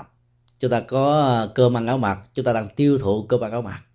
Nhưng theo cái nhìn quán chiếu của nhà Phật đó, là vật chất đang tiêu thụ chúng ta. Chúng ta tiêu thụ cà phê, ví dụ Starbucks, thì cái thói quen này nó đang tiêu thụ mình hàng ngày hàng giờ, và mỗi lần tái lặp đi lặp lại cái thói quen này như là một cái cơ hội để thỏa mãn cơn ghiền và tạo ra cái cảm giác khoái lạc á, thì mình đã trở thành người nô lệ của nó. Cái diễn biến như thế nó nó diễn ra hàng ngày hàng giờ. Những vùng nông nông thôn nghèo khó ở Việt Nam trước đây chưa có cái tivi, thì khao khát có được cái tivi để xem tin tức đó đây khắp nơi trên thế giới, mà không cần phải tốn tiền để bay vì du lịch qua những nơi mà tiền không thể là đáp ứng được do cái tiền lương bổng quá thấp của mình. Thì phương tiện tivi sẽ là một phương tiện giải trí khá đặc biệt. Kể từ khi có điều đó thì tivi đang tiêu thụ những người già ở nông thôn. Có nhiều ông lão, có nhiều bà già, tại dán con mắt của mình dính vào chiếc tivi, không tách rời được. Bây giờ việc thuê những cái phim mà à, chép lậu từ các cái công nghệ phim ảnh của Hồng Kông đó, và Đài Loan, với những cái phim bộ rất hấp dẫn, có nhiều người lớn tuổi đã xem từ sáng đến chiều tối, cho nên cuối cùng dẫn đến bệnh tiểu đường, và tâm thức mình nó không còn hoạt động nữa, bởi vì mình suy nghĩ theo cái suy nghĩ của phim ảnh hơn là nương vào nó để phát huy những suy nghĩ của chính mình. Cho nên là bệnh tật phát sanh, và cái cái quan hệ xã hội về cha mẹ con cái, ông bà đối với con cháu trong gia đình nó giảm đi khá nhiều. Nói chung là sinh hoạt gia đình nó không còn như xưa nữa. Đối diện với cái cái cái phương diện này tại đời sống phương Tây đó, nó còn căng thẳng và nhiều hơn, bởi vì người ta phải làm làm để tháo hết tất cả những gánh nợ đè lên đôi vai của con người, và nhờ tháo vát và nỗ lực tháo những gánh nợ như thế trong vòng vài mươi năm, người ta có căn nhà, có xe hơi, có các phương tiện đủ đầy, hơn là các dân tộc, những người đang sống ở trong thế giới thứ ba. Nhưng đồng với lúc đó, người ta cho phép mình phải hưởng thụ để giải quyết được những sự căng thẳng do giải quyết cơn nợ đè lên đôi vai của mình, và sự hưởng thụ đó, đó nó được chấp nhận một cách rất là rất là thoải mái, và chúng ta xem rằng nó không có một vấn nạn gì cả. Nhưng trên thực tế đó, sự tiêu thụ thiếu phương pháp và quá mức đó, nó làm cho chúng ta trở thành một kẻ nô lệ. Vấn đề nằm ở chỗ này, chứ không phải vấn đề nằm ở chỗ là có tiêu thụ hay không. Đức Phật không cấm chúng ta tiêu thụ, nhưng Đức Phật chỉ khuyên chúng ta là không nên tiêu thụ những thứ không cần, và nhất là tiêu thụ những đối tượng và những nội dung mà sự có mặt của nó đó, trong cơ thể, trong tâm thức của mình sẽ làm cho mình trở thành nạn nhân của khổ đau. Giới trẻ ngày nay tại phương Tây có thể rơi vào cái cạm bẫy đó, và khi nhận diện ra được đó, thì sự quay về là cả một hành trình với cái giá rất đắt. Ở thế giới phương Tây và Hoa Kỳ này, học những điều hay, điều tốt đó, học hết cả kiếp này, tái sanh lên vài chục kiếp nữa học vẫn chưa hết. Cứ mỗi một tích tắc trôi qua là có biết bao nhiêu cái sáng kiến mới được đăng ký, và cái học như thế nó lại tiếp tục được cần thiết, và cái tuổi và sức khỏe con người không cho phép để con người nạp hết những loại kiến thức đó. Nhưng mà học một cái dở, cái tiêu cực tại thế giới tự do này đó, thì chúng ta tẩy não đó vài chục kiếp, thậm chí vài tỷ kiếp vẫn chưa xong. Trong cái tủ chủ nghĩa tiêu thụ với những cái đối tượng tiêu thụ khác nhau, lợi và hại, lâu và ngắn,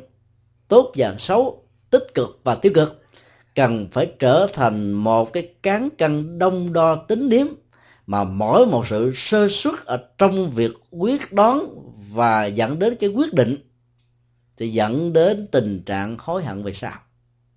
Cho nên trong lúc chúng ta tiêu thụ, chúng ta phải quán chịu rằng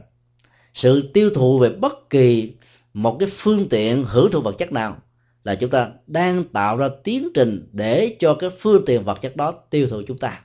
về phương diện thân và về phương diện thân tâm. Cái gì nó cũng tạo ra những thói quen và cơ nghiện, và nếu nó không phải là thói quen tích cực thì cơ nghiện đó là nỗi ám ảnh trừng phạt chúng ta hàng ngày hàng giờ. Chỉ cần quán niệm như thế, chúng ta có thể tách rời ra được và thoát ra được cái cạm bẫy và cái màn nhện của rất nhiều thói quen mà chủ nghĩa tiêu thụ với những tự do lớn nhất cá nhân và thế giới phương Tây cống hiến chúng ta bằng các hệ luật pháp có thể mang lại. Cho nên ý thức đó là một ý thức chánh niệm, không tiêu thụ những gì thuộc về độc tố cho thể chất, thể trí và đời sống tâm linh cũng như là đạo đức của mình. Thì nhờ đó đang hưởng thụ mà chúng ta vẫn không bị đắm nhiễm trong đó, còn bằng không đó chúng ta sẽ trở thành nạn nhân. Vế thứ hai của câu trao đổi đó, làm thế nào để cho đạo Phật ở phương Tây được phát triển, và đặc biệt là dành cho giới trẻ. Giới trẻ của phương Tây đó thì không đáng ngại, vì họ có được cái phương tiện tiếp xúc với các tác phẩm tiếng Anh về Phật học, mà vốn các bản kinh thánh và nền văn học thánh kinh, nền văn học tôn giáo nói chung của tôn giáo mà họ đang theo đuổi không đủ sức thỏa mãn các nhu cầu tâm linh và tri thức mà vốn họ cần thiết phải có. Cách đây chừng một hai thế kỷ, việc thừa nhận cán kiến thức ngược lại với kiến thức kinh thánh được xem như là một cái tội và có thể bị xử trảm trong các cái tòa án dị giáo, như trường hợp của Galilei. Bây giờ đó, các giáo hội của Thiên Chúa giáo như là Vatican, Chính thống giáo, Tin lành đã không còn do sự sức ép tách rời cái ảnh hưởng của tôn giáo ra khỏi chính trị và xã hội. Cái quyền tự do đặt lại vấn đề được nêu ra trong các bản kinh thánh đã trở thành là một sự thật hiển nhiên với sự hỗ trợ của các thư viện và các phương tiện của Internet. Thì việc thỏa mãn các tri thức đó đã trở thành như là một nhu cầu. Trong lúc thỏa mãn và tìm kiếm, rất nhiều người phương Tây đã đến với đạo Phật về tính khoa học, triết lý, đạo đức, tâm lý, mà việc ứng dụng nó có thể giải quyết rất nhiều những sự bế tắc trong cuộc đời mà họ không tìm thấy được tôn giáo gốc của mình. Cho nên giới trẻ của phương Tây đã đến với đạo Phật bằng con đường tri thức. Trong khi đó, đối với người châu Á đó, thì việc đến với đạo Phật không thông qua con đường tri thức mà ngược lại thông qua con đường tôn giáo và tín ngưỡng. Do đó nó không có cái chỗ để cho giới trẻ tham gia và dấn thân một cách tích cực. Các nghi thức hành trì truyền thống của Phật giáo đó cũng có thể trở thành một trở ngại lực, làm cho giới trẻ người Việt Nam tại Hoa Kỳ và nhiều nước phương Tây khó có thể tiếp xúc được với đạo Phật. Các cái âm hưởng của tiếng chuông, tiếng mõ đó, chúng tôi thường gọi đó là phạm âm, diệu âm, vi diệu âm, hải triều âm. Nó phần lớn là những loại âm thanh mang tính cách tĩnh tại, sâu lắng, rất thích hợp với những người từ tuổi trung lưu trở lên, trung niên trở lên, nhất là người già. Vì sau những cái thăng trầm vinh nhục rồi, người ta có khuynh hướng muốn dừng lại với cái chủ nghĩa kinh nghiệm, nhìn thâu thật rõ để rút ra những bài học về thành công và thất bại trong cuộc đời, tạo ra những bài học cho con cháu và thế hệ tương lai. Còn giới trẻ đang sống với lý tưởng, thậm chí chấp nhận luôn duy ý chí như là một phương tiện thỏa mãn hạnh phúc của mình. Do đó đó, nó cần đến những cái âm hưởng sốc nổi, năng động, hướng ra bên ngoài. Vì bản bản năng của giới trẻ giống như cái cây, nếu bịch nó ở cái đầu bên trái thì nó sẽ tẻ nhánh ra bên phía bên phải để tìm lấy cái dự lục tố của chất của ánh sáng. Không làm như thế thì nó sẽ bị chết đi. Cho nên các nghi thức hành trì của chúng ta cần phải được thay đổi cho thích ứng với giới trẻ. Nghĩ và tin điều đó, chúng tôi đã mạnh dạn trong nhiều năm qua phối hợp với các nhạc sĩ đã cho ra đời hai cái nghi thức tụng niệm bằng nhạc lễ hóa. Tức là thay vì chúng ta tụng kinh bằng tiếng chuông, tiếng mõ, tóc, tóc, tóc, bon, tóc, tóc, tóc, bon, người Nam cảm thấy buồn quá, không muốn vô chùa nữa. Giới trẻ cảm thấy chán quá, không muốn muốn muốn lại Phật nữa. Thì nó là một cái nhạc điệu du dương, trầm bổng, sâu lắng. Và khi tụng bằng cái lời ca như thế, thì giới trẻ cảm thấy hân hoan và đến với đạo Phật dễ hơn. Và để tránh những cái phản ứng của thế hệ truyền thống, vốn không làm quen với các phương pháp thực tập này đó, thì chúng tôi đã làm ra hai thời khóa riêng, thời khóa cho giới trẻ và thời khóa cho những người lớn tuổi. Người lớn tuổi thích truyền thống mà không thể nói ông này không tu tập gì hết, ta kêu gọi quần chúng bỏ tẩy chay coi chùa là chết luôn. Còn giới trẻ mà làm truyền thống quá ở đó, trời, cái chùa này không có hiện đại gì hết, cho nên đi tìm chỗ khác, và do đó mình đánh mất cơ hội để phục vụ cho giới trẻ. Đó là một phương diện. Cái hỗ trợ tích cực thứ hai đó là các nghi thức và nội dung tụng niệm nó phải thuần Việt, và đừng quá lệ thuộc vào các bài kinh nó liên hệ đến pháp môn hành trì mà vốn dành cho những người tu. Ví dụ các ngôi chùa Tịnh Độ Tông đó, từ trước đến giờ quen sử dụng các bản kinh A Di Đà mà được đẳng thức hóa như là cái bài kinh dành cho những người đã chết. Mà bài kinh thứ hai đó là kinh Phổ Môn, Quang Thế Âm, là được đẳng thức hóa như là một nghi thức cầu an cho những người bệnh và già. Rồi bài kinh thứ ba là Địa Tạng,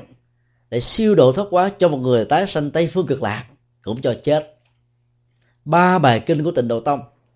già, bệnh, chết, làm cho giới trẻ cảm thấy rằng là mình không có chỗ đứng. Giới trẻ muốn hưởng thụ, và bây giờ nghĩ đến già, bệnh và chết, nó cảm thấy nó bị dội ngược về phương diện tâm thức liền. Giới trẻ là phải làm sao sống thêm mấy mươi năm của hạnh phúc về đời sống vật chất thoải mái để có thể dấn thân phục vụ cho xã hội và cộng đồng. Do đó nếu mình trung thành quá mức, nhập cản nguyên si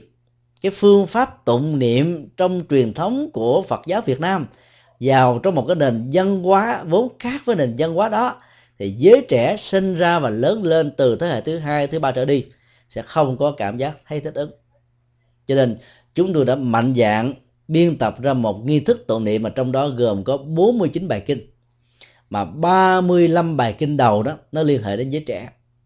Thì lấy cái thái độ dấn thân tề gia trị quốc bình thiên hạ để làm cho giới trẻ có cảm giác mình có giá trị để phục vụ, ứng dụng những tông chỉ phương châm này để sự ước mơ đó trở thành một hiện thực ở hiện tại và trong tương lai. Người đọc vào những nghi thức như thế hiếm khi bị nhàm chán, bởi vì mình học được rất nhiều điều. Còn nếu mình chỉ gia trì tụng niệm một bài kinh mang tính cách là tông môn pháp phái đó, chúng ta có cảm giác nhàm chán cho những người muốn tu thục, tu rị, tu để chứng đạo, tu để được giải thoát. Giới trẻ đâu có muốn chứng đạo giải thoát đâu. Giới, giới trẻ muốn hạnh phúc thông qua sự đóng góp. Cho đó chúng ta phải có một nghi thức tụng trì cho họ riêng. Và từ đó đó chúng tôi đã biên tập ra một cái nghi thức cho giới trẻ với những cái bài kinh mà yếu tố năng động, dấn thân, làm việc không mệt mỏi để để phục vụ đó, qua tông chỉ của bố thí, làm phước, tu đức, chẳng hạn như bài kinh về lòng từ bi, bài kinh về mười phương pháp làm phước báo, bài kinh thiện sanh dạy về sáu nguyên tắc quan hệ xã hội, cha mẹ, con cái, vợ chồng, bạn bè, quê hương, làng xóm, người đối tác, công và thợ, và người lãnh đạo cũng như là thần dân của một quốc gia. Đây là những vấn đề đó liên hệ đến bản chất đời sống xã hội của chúng ta hàng ngày, hàng giờ, mà phần lớn các Phật tử tại gia hiếm có cơ hội tiếp xúc với điều này. Vì đến chùa chúng ta chỉ tiếp xúc được mấy bài kinh như đó thôi. Trong khi đó Đức Phật nói vô số các bài kinh về xã hội, về tâm lý, về đạo đức, về dấn thân, về phục vụ, về hòa bình, về chuyển hóa nỗi khổ niềm đau. Chúng ta không có gọi đã đọc và biết được. Cho nên chúng tôi khuyến khích là ngoài việc thực tập các khóa lệ tại các chùa, chúng ta nên vào các trang web Phật giáo bằng tiếng Việt, bằng tiếng Anh và nhiều ngôn ngữ trên thế giới để nắm bắt được các bài kinh này. Trong trang web Buddhism today chấm com do chúng tôi biên tập từ năm năm hai nghìn tại Ấn Độ đó, thì nó có đủ trọn kinh tạng Bali được phiên dịch sang Việt ngữ. Ngoài ra còn có khoảng gần hai trăm bản kinh Đại Thừa và các tác phẩm Phật học hiện đại mà chúng ta có thể tìm lấy các chìa khóa trong đó để ứng dụng trong sinh hoạt thường nhật vốn đa dạng phong phú, cần đến nhiều phương châm và ứng dụng hành trì khác nhau. Ngoài ra, hàng ngàn bài nghiên cứu về các lĩnh vực mà chúng tôi đã phân phân nhóm thành các ngành học hiện đại, để những người từ các ngành học hiện đại của mình có thể tiếp xúc với đạo Phật một cách lưu thông, nương vào các thuật ngữ từ ngành học đó để hiểu được đạo Phật một cách có chiều sâu hơn, có bài bản hơn, có hệ thống hơn. Trang web của chúng tôi chỉ là một trong rất nhiều các trang web thôi. Quý vị có thể tìm kiếm các trang web lớn hơn như là Quảng Đức chấm com của thầy Nguyên Tạng ở bên Úc và nhiều trang web Phật giáo khác bằng bằng các ngôn ngữ khác nhau. Thì như vậy là chúng ta sẽ bớt và biết được rất nhiều cái cái cái cái phương châm hành trì của Phật giáo mà nó nó ứng hợp phần lớn với tuổi trẻ, và từ đó đó các quan niệm đạo Phật dành cho người già, bệnh và chết nó nó được xóa bỏ đi. Cái khủng hoảng lớn nhất ngày nay mà Phật giáo Nhật Bản và Phật giáo Triều Tiên đang đối diện đó đó là làm đám cưới thì tổ chức ở nhà thờ để có linh đình, còn làm đám ma thì tức ở nhà chùa để mời ít nhất vài chục nhà sư. Thì chú giáo đó là tiếp nhận cái giới trẻ và hứng lấy cái sự đóng góp của giới trẻ đến mấy mươi năm. Còn đạo Phật quá nhấn mạnh, mặc dù triết lý của đạo Phật không phải là như thế,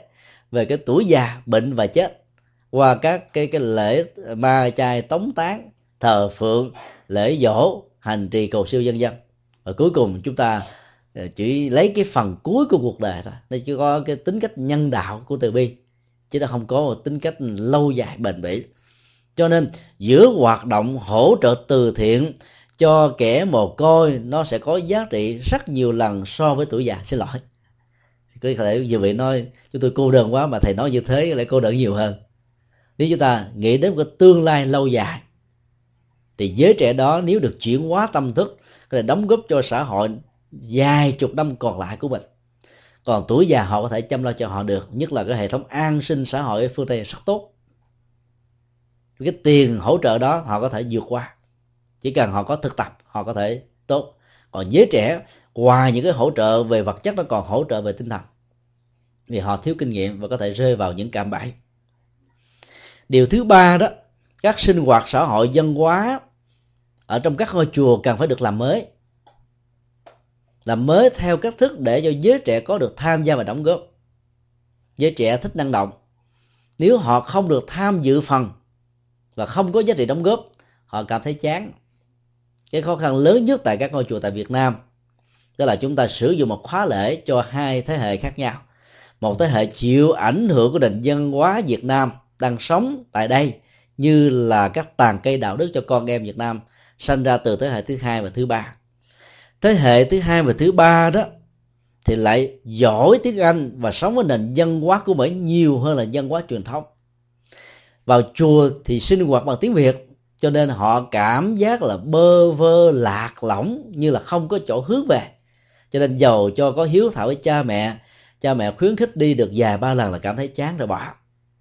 Cho nên chúng ta cần phải có những cái thời kinh bằng tiếng Anh, sinh hoạt bằng tiếng Anh, hoạt động theo phong cách Mỹ, văn hóa Mỹ, thì chúng ta mới tìm được cái môi trường tâm linh cho giới trẻ, bằng không chúng ta sẽ bị đánh mất cơ hội phục vụ họ. Và cuối cùng, trong sự bơ vơ đó, phần lớn con em chúng ta sẽ theo Thiên Chúa giáo, Tin lành hoặc là bất kỳ một tôn giáo nào mà sinh hoạt xã hội và sinh hoạt giới trẻ nó mạnh và hấp dẫn hơn là sinh hoạt của Phật giáo.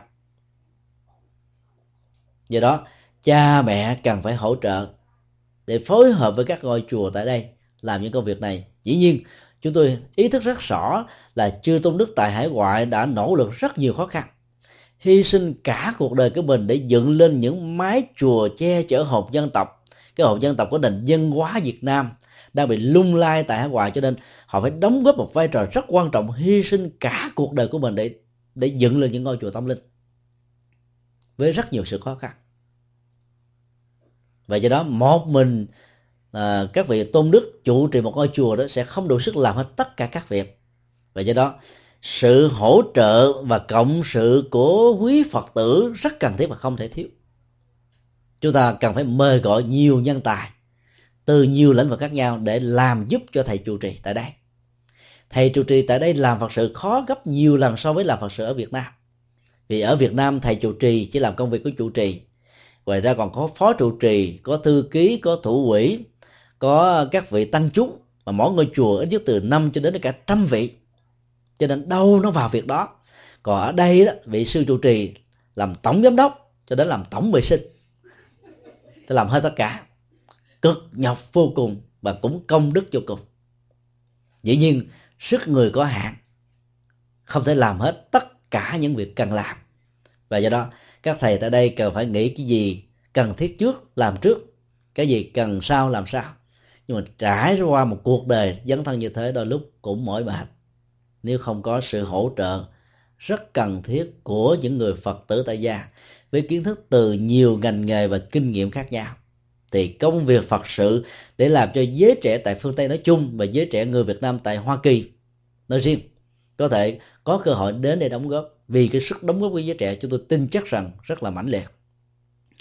Hoạt động gia đình Phật tử tại Hoa Kỳ và nhiều nước phương Tây nơi mà cộng đồng người Việt đang hoạt động như là một thực tại đó, là một trong những điểm gửi gắm tâm hồn của giới trẻ. Dĩ nhiên, có một điều đáng quan ngại là cái khuynh hướng của các gia đình Phật tử đó đang muốn ly khai và tách rời khỏi các ngôi chùa. Chúng ta không phải bận tâm về việc phân tích các nguyên do dẫn đến cái thái độ ứng xử như thế, mà chúng ta chỉ bận tâm ở chỗ đó là khi mà hoạt động giới trẻ nó không nằm trong phạm vi của một ngôi chùa đó, thì giới trẻ chỉ còn biết huynh trưởng gia đình Phật tử và không còn biết đến cái vai trò tâm linh và sự hỗ trợ tu học của các vị sư. Cái quan hệ giữa tu sĩ và người cư sĩ từ đó bị mất dần, mờ nhạt dần, và cuối cùng có thể trở thành như những người xa lạ. Và hoạt động giới trẻ đó vẫn không giúp gì cho cộng đồng người Việt Nam ở cái mức độ mà nó cần phải có, với những cái, với những cái nỗ lực cần thiết nhất. Do đó, chúng ta cần phải thiết lập các sinh hoạt giới trẻ trong phạm vi của một ngôi chùa, để sự tham dự vào nó làm cho họ có cảm giác rằng nó góp phần tăng thêm các sắc màu của đời sống với những giá trị. Và thiếu vắng đó là thiếu vắng đi một phần sự sống cần thiết nhất. Cho nên hôm nào cuối tuần chủ nhật mà không có dịp về chùa và do bận bịu mà không về chùa được thì họ cảm thấy thiếu thốn vô cùng. Thì lúc đó chúng ta không cần mời, mời gọi mà họ vẫn có ý niệm để tình nguyện đến mà đi. Các sự hỗ trợ như thế này nếu không đồng bộ thì khó có thể thực hiện được. Ở trong nước vẫn phải đối diện với cái khó khăn như thế, giới trẻ không có mặt. Những nỗ lực cá nhân như là những cánh én khó có thể làm nên mùa xuân. Một cây lúa không thể tạo ra ruộng đồng, một giọt mưa không thể tạo ra cơn mưa. Và do đó, nó cần đến cái cộng nghiệp tập thể qua hình ảnh của Đức Bồ Tát ngàn tay ngàn mắt.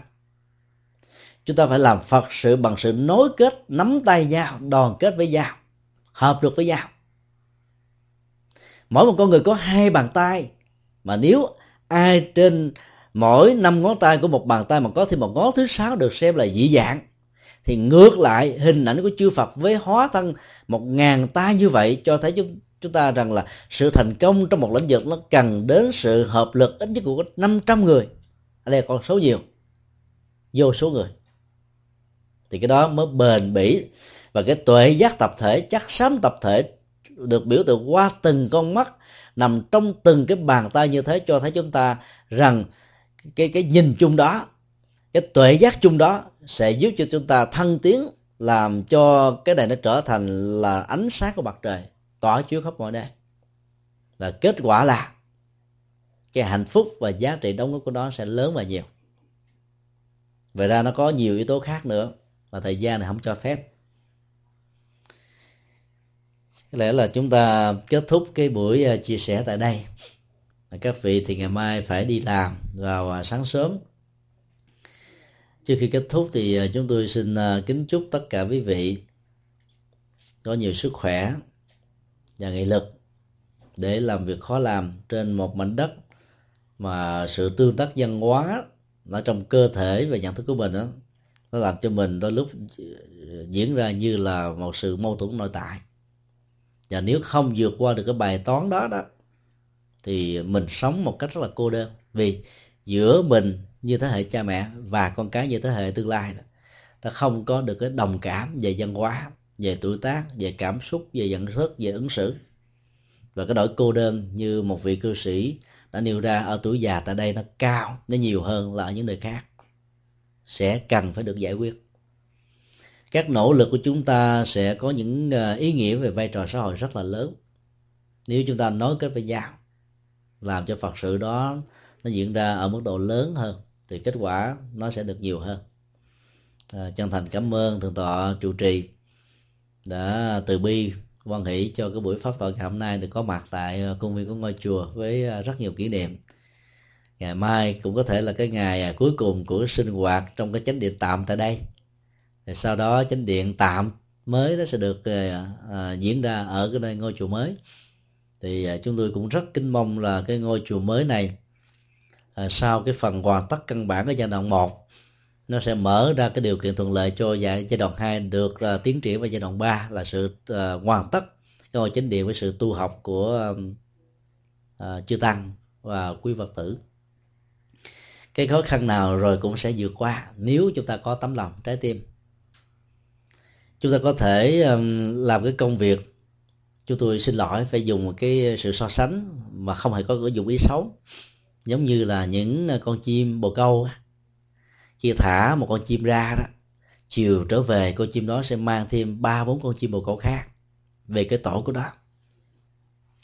Mỗi một người Phật tử nếu có thể mang các Phật tử khác, những người có tấm lòng khác về ngôi chùa mà mình đi, thì tôi tin chắc rằng là cái cái hạnh phúc tại đó rất là lớn.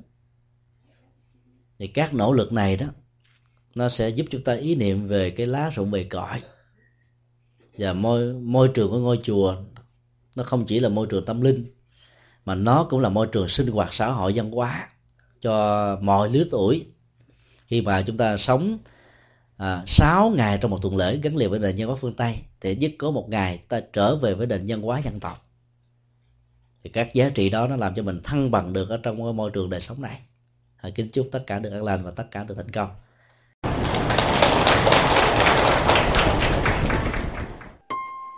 Pháp âm đạo Phật ngày nay xin khép lại nơi đây. Quý vị muốn thỉnh hoặc ấn tống các đĩa xê đê về Đại Tạng Kinh Việt Nam,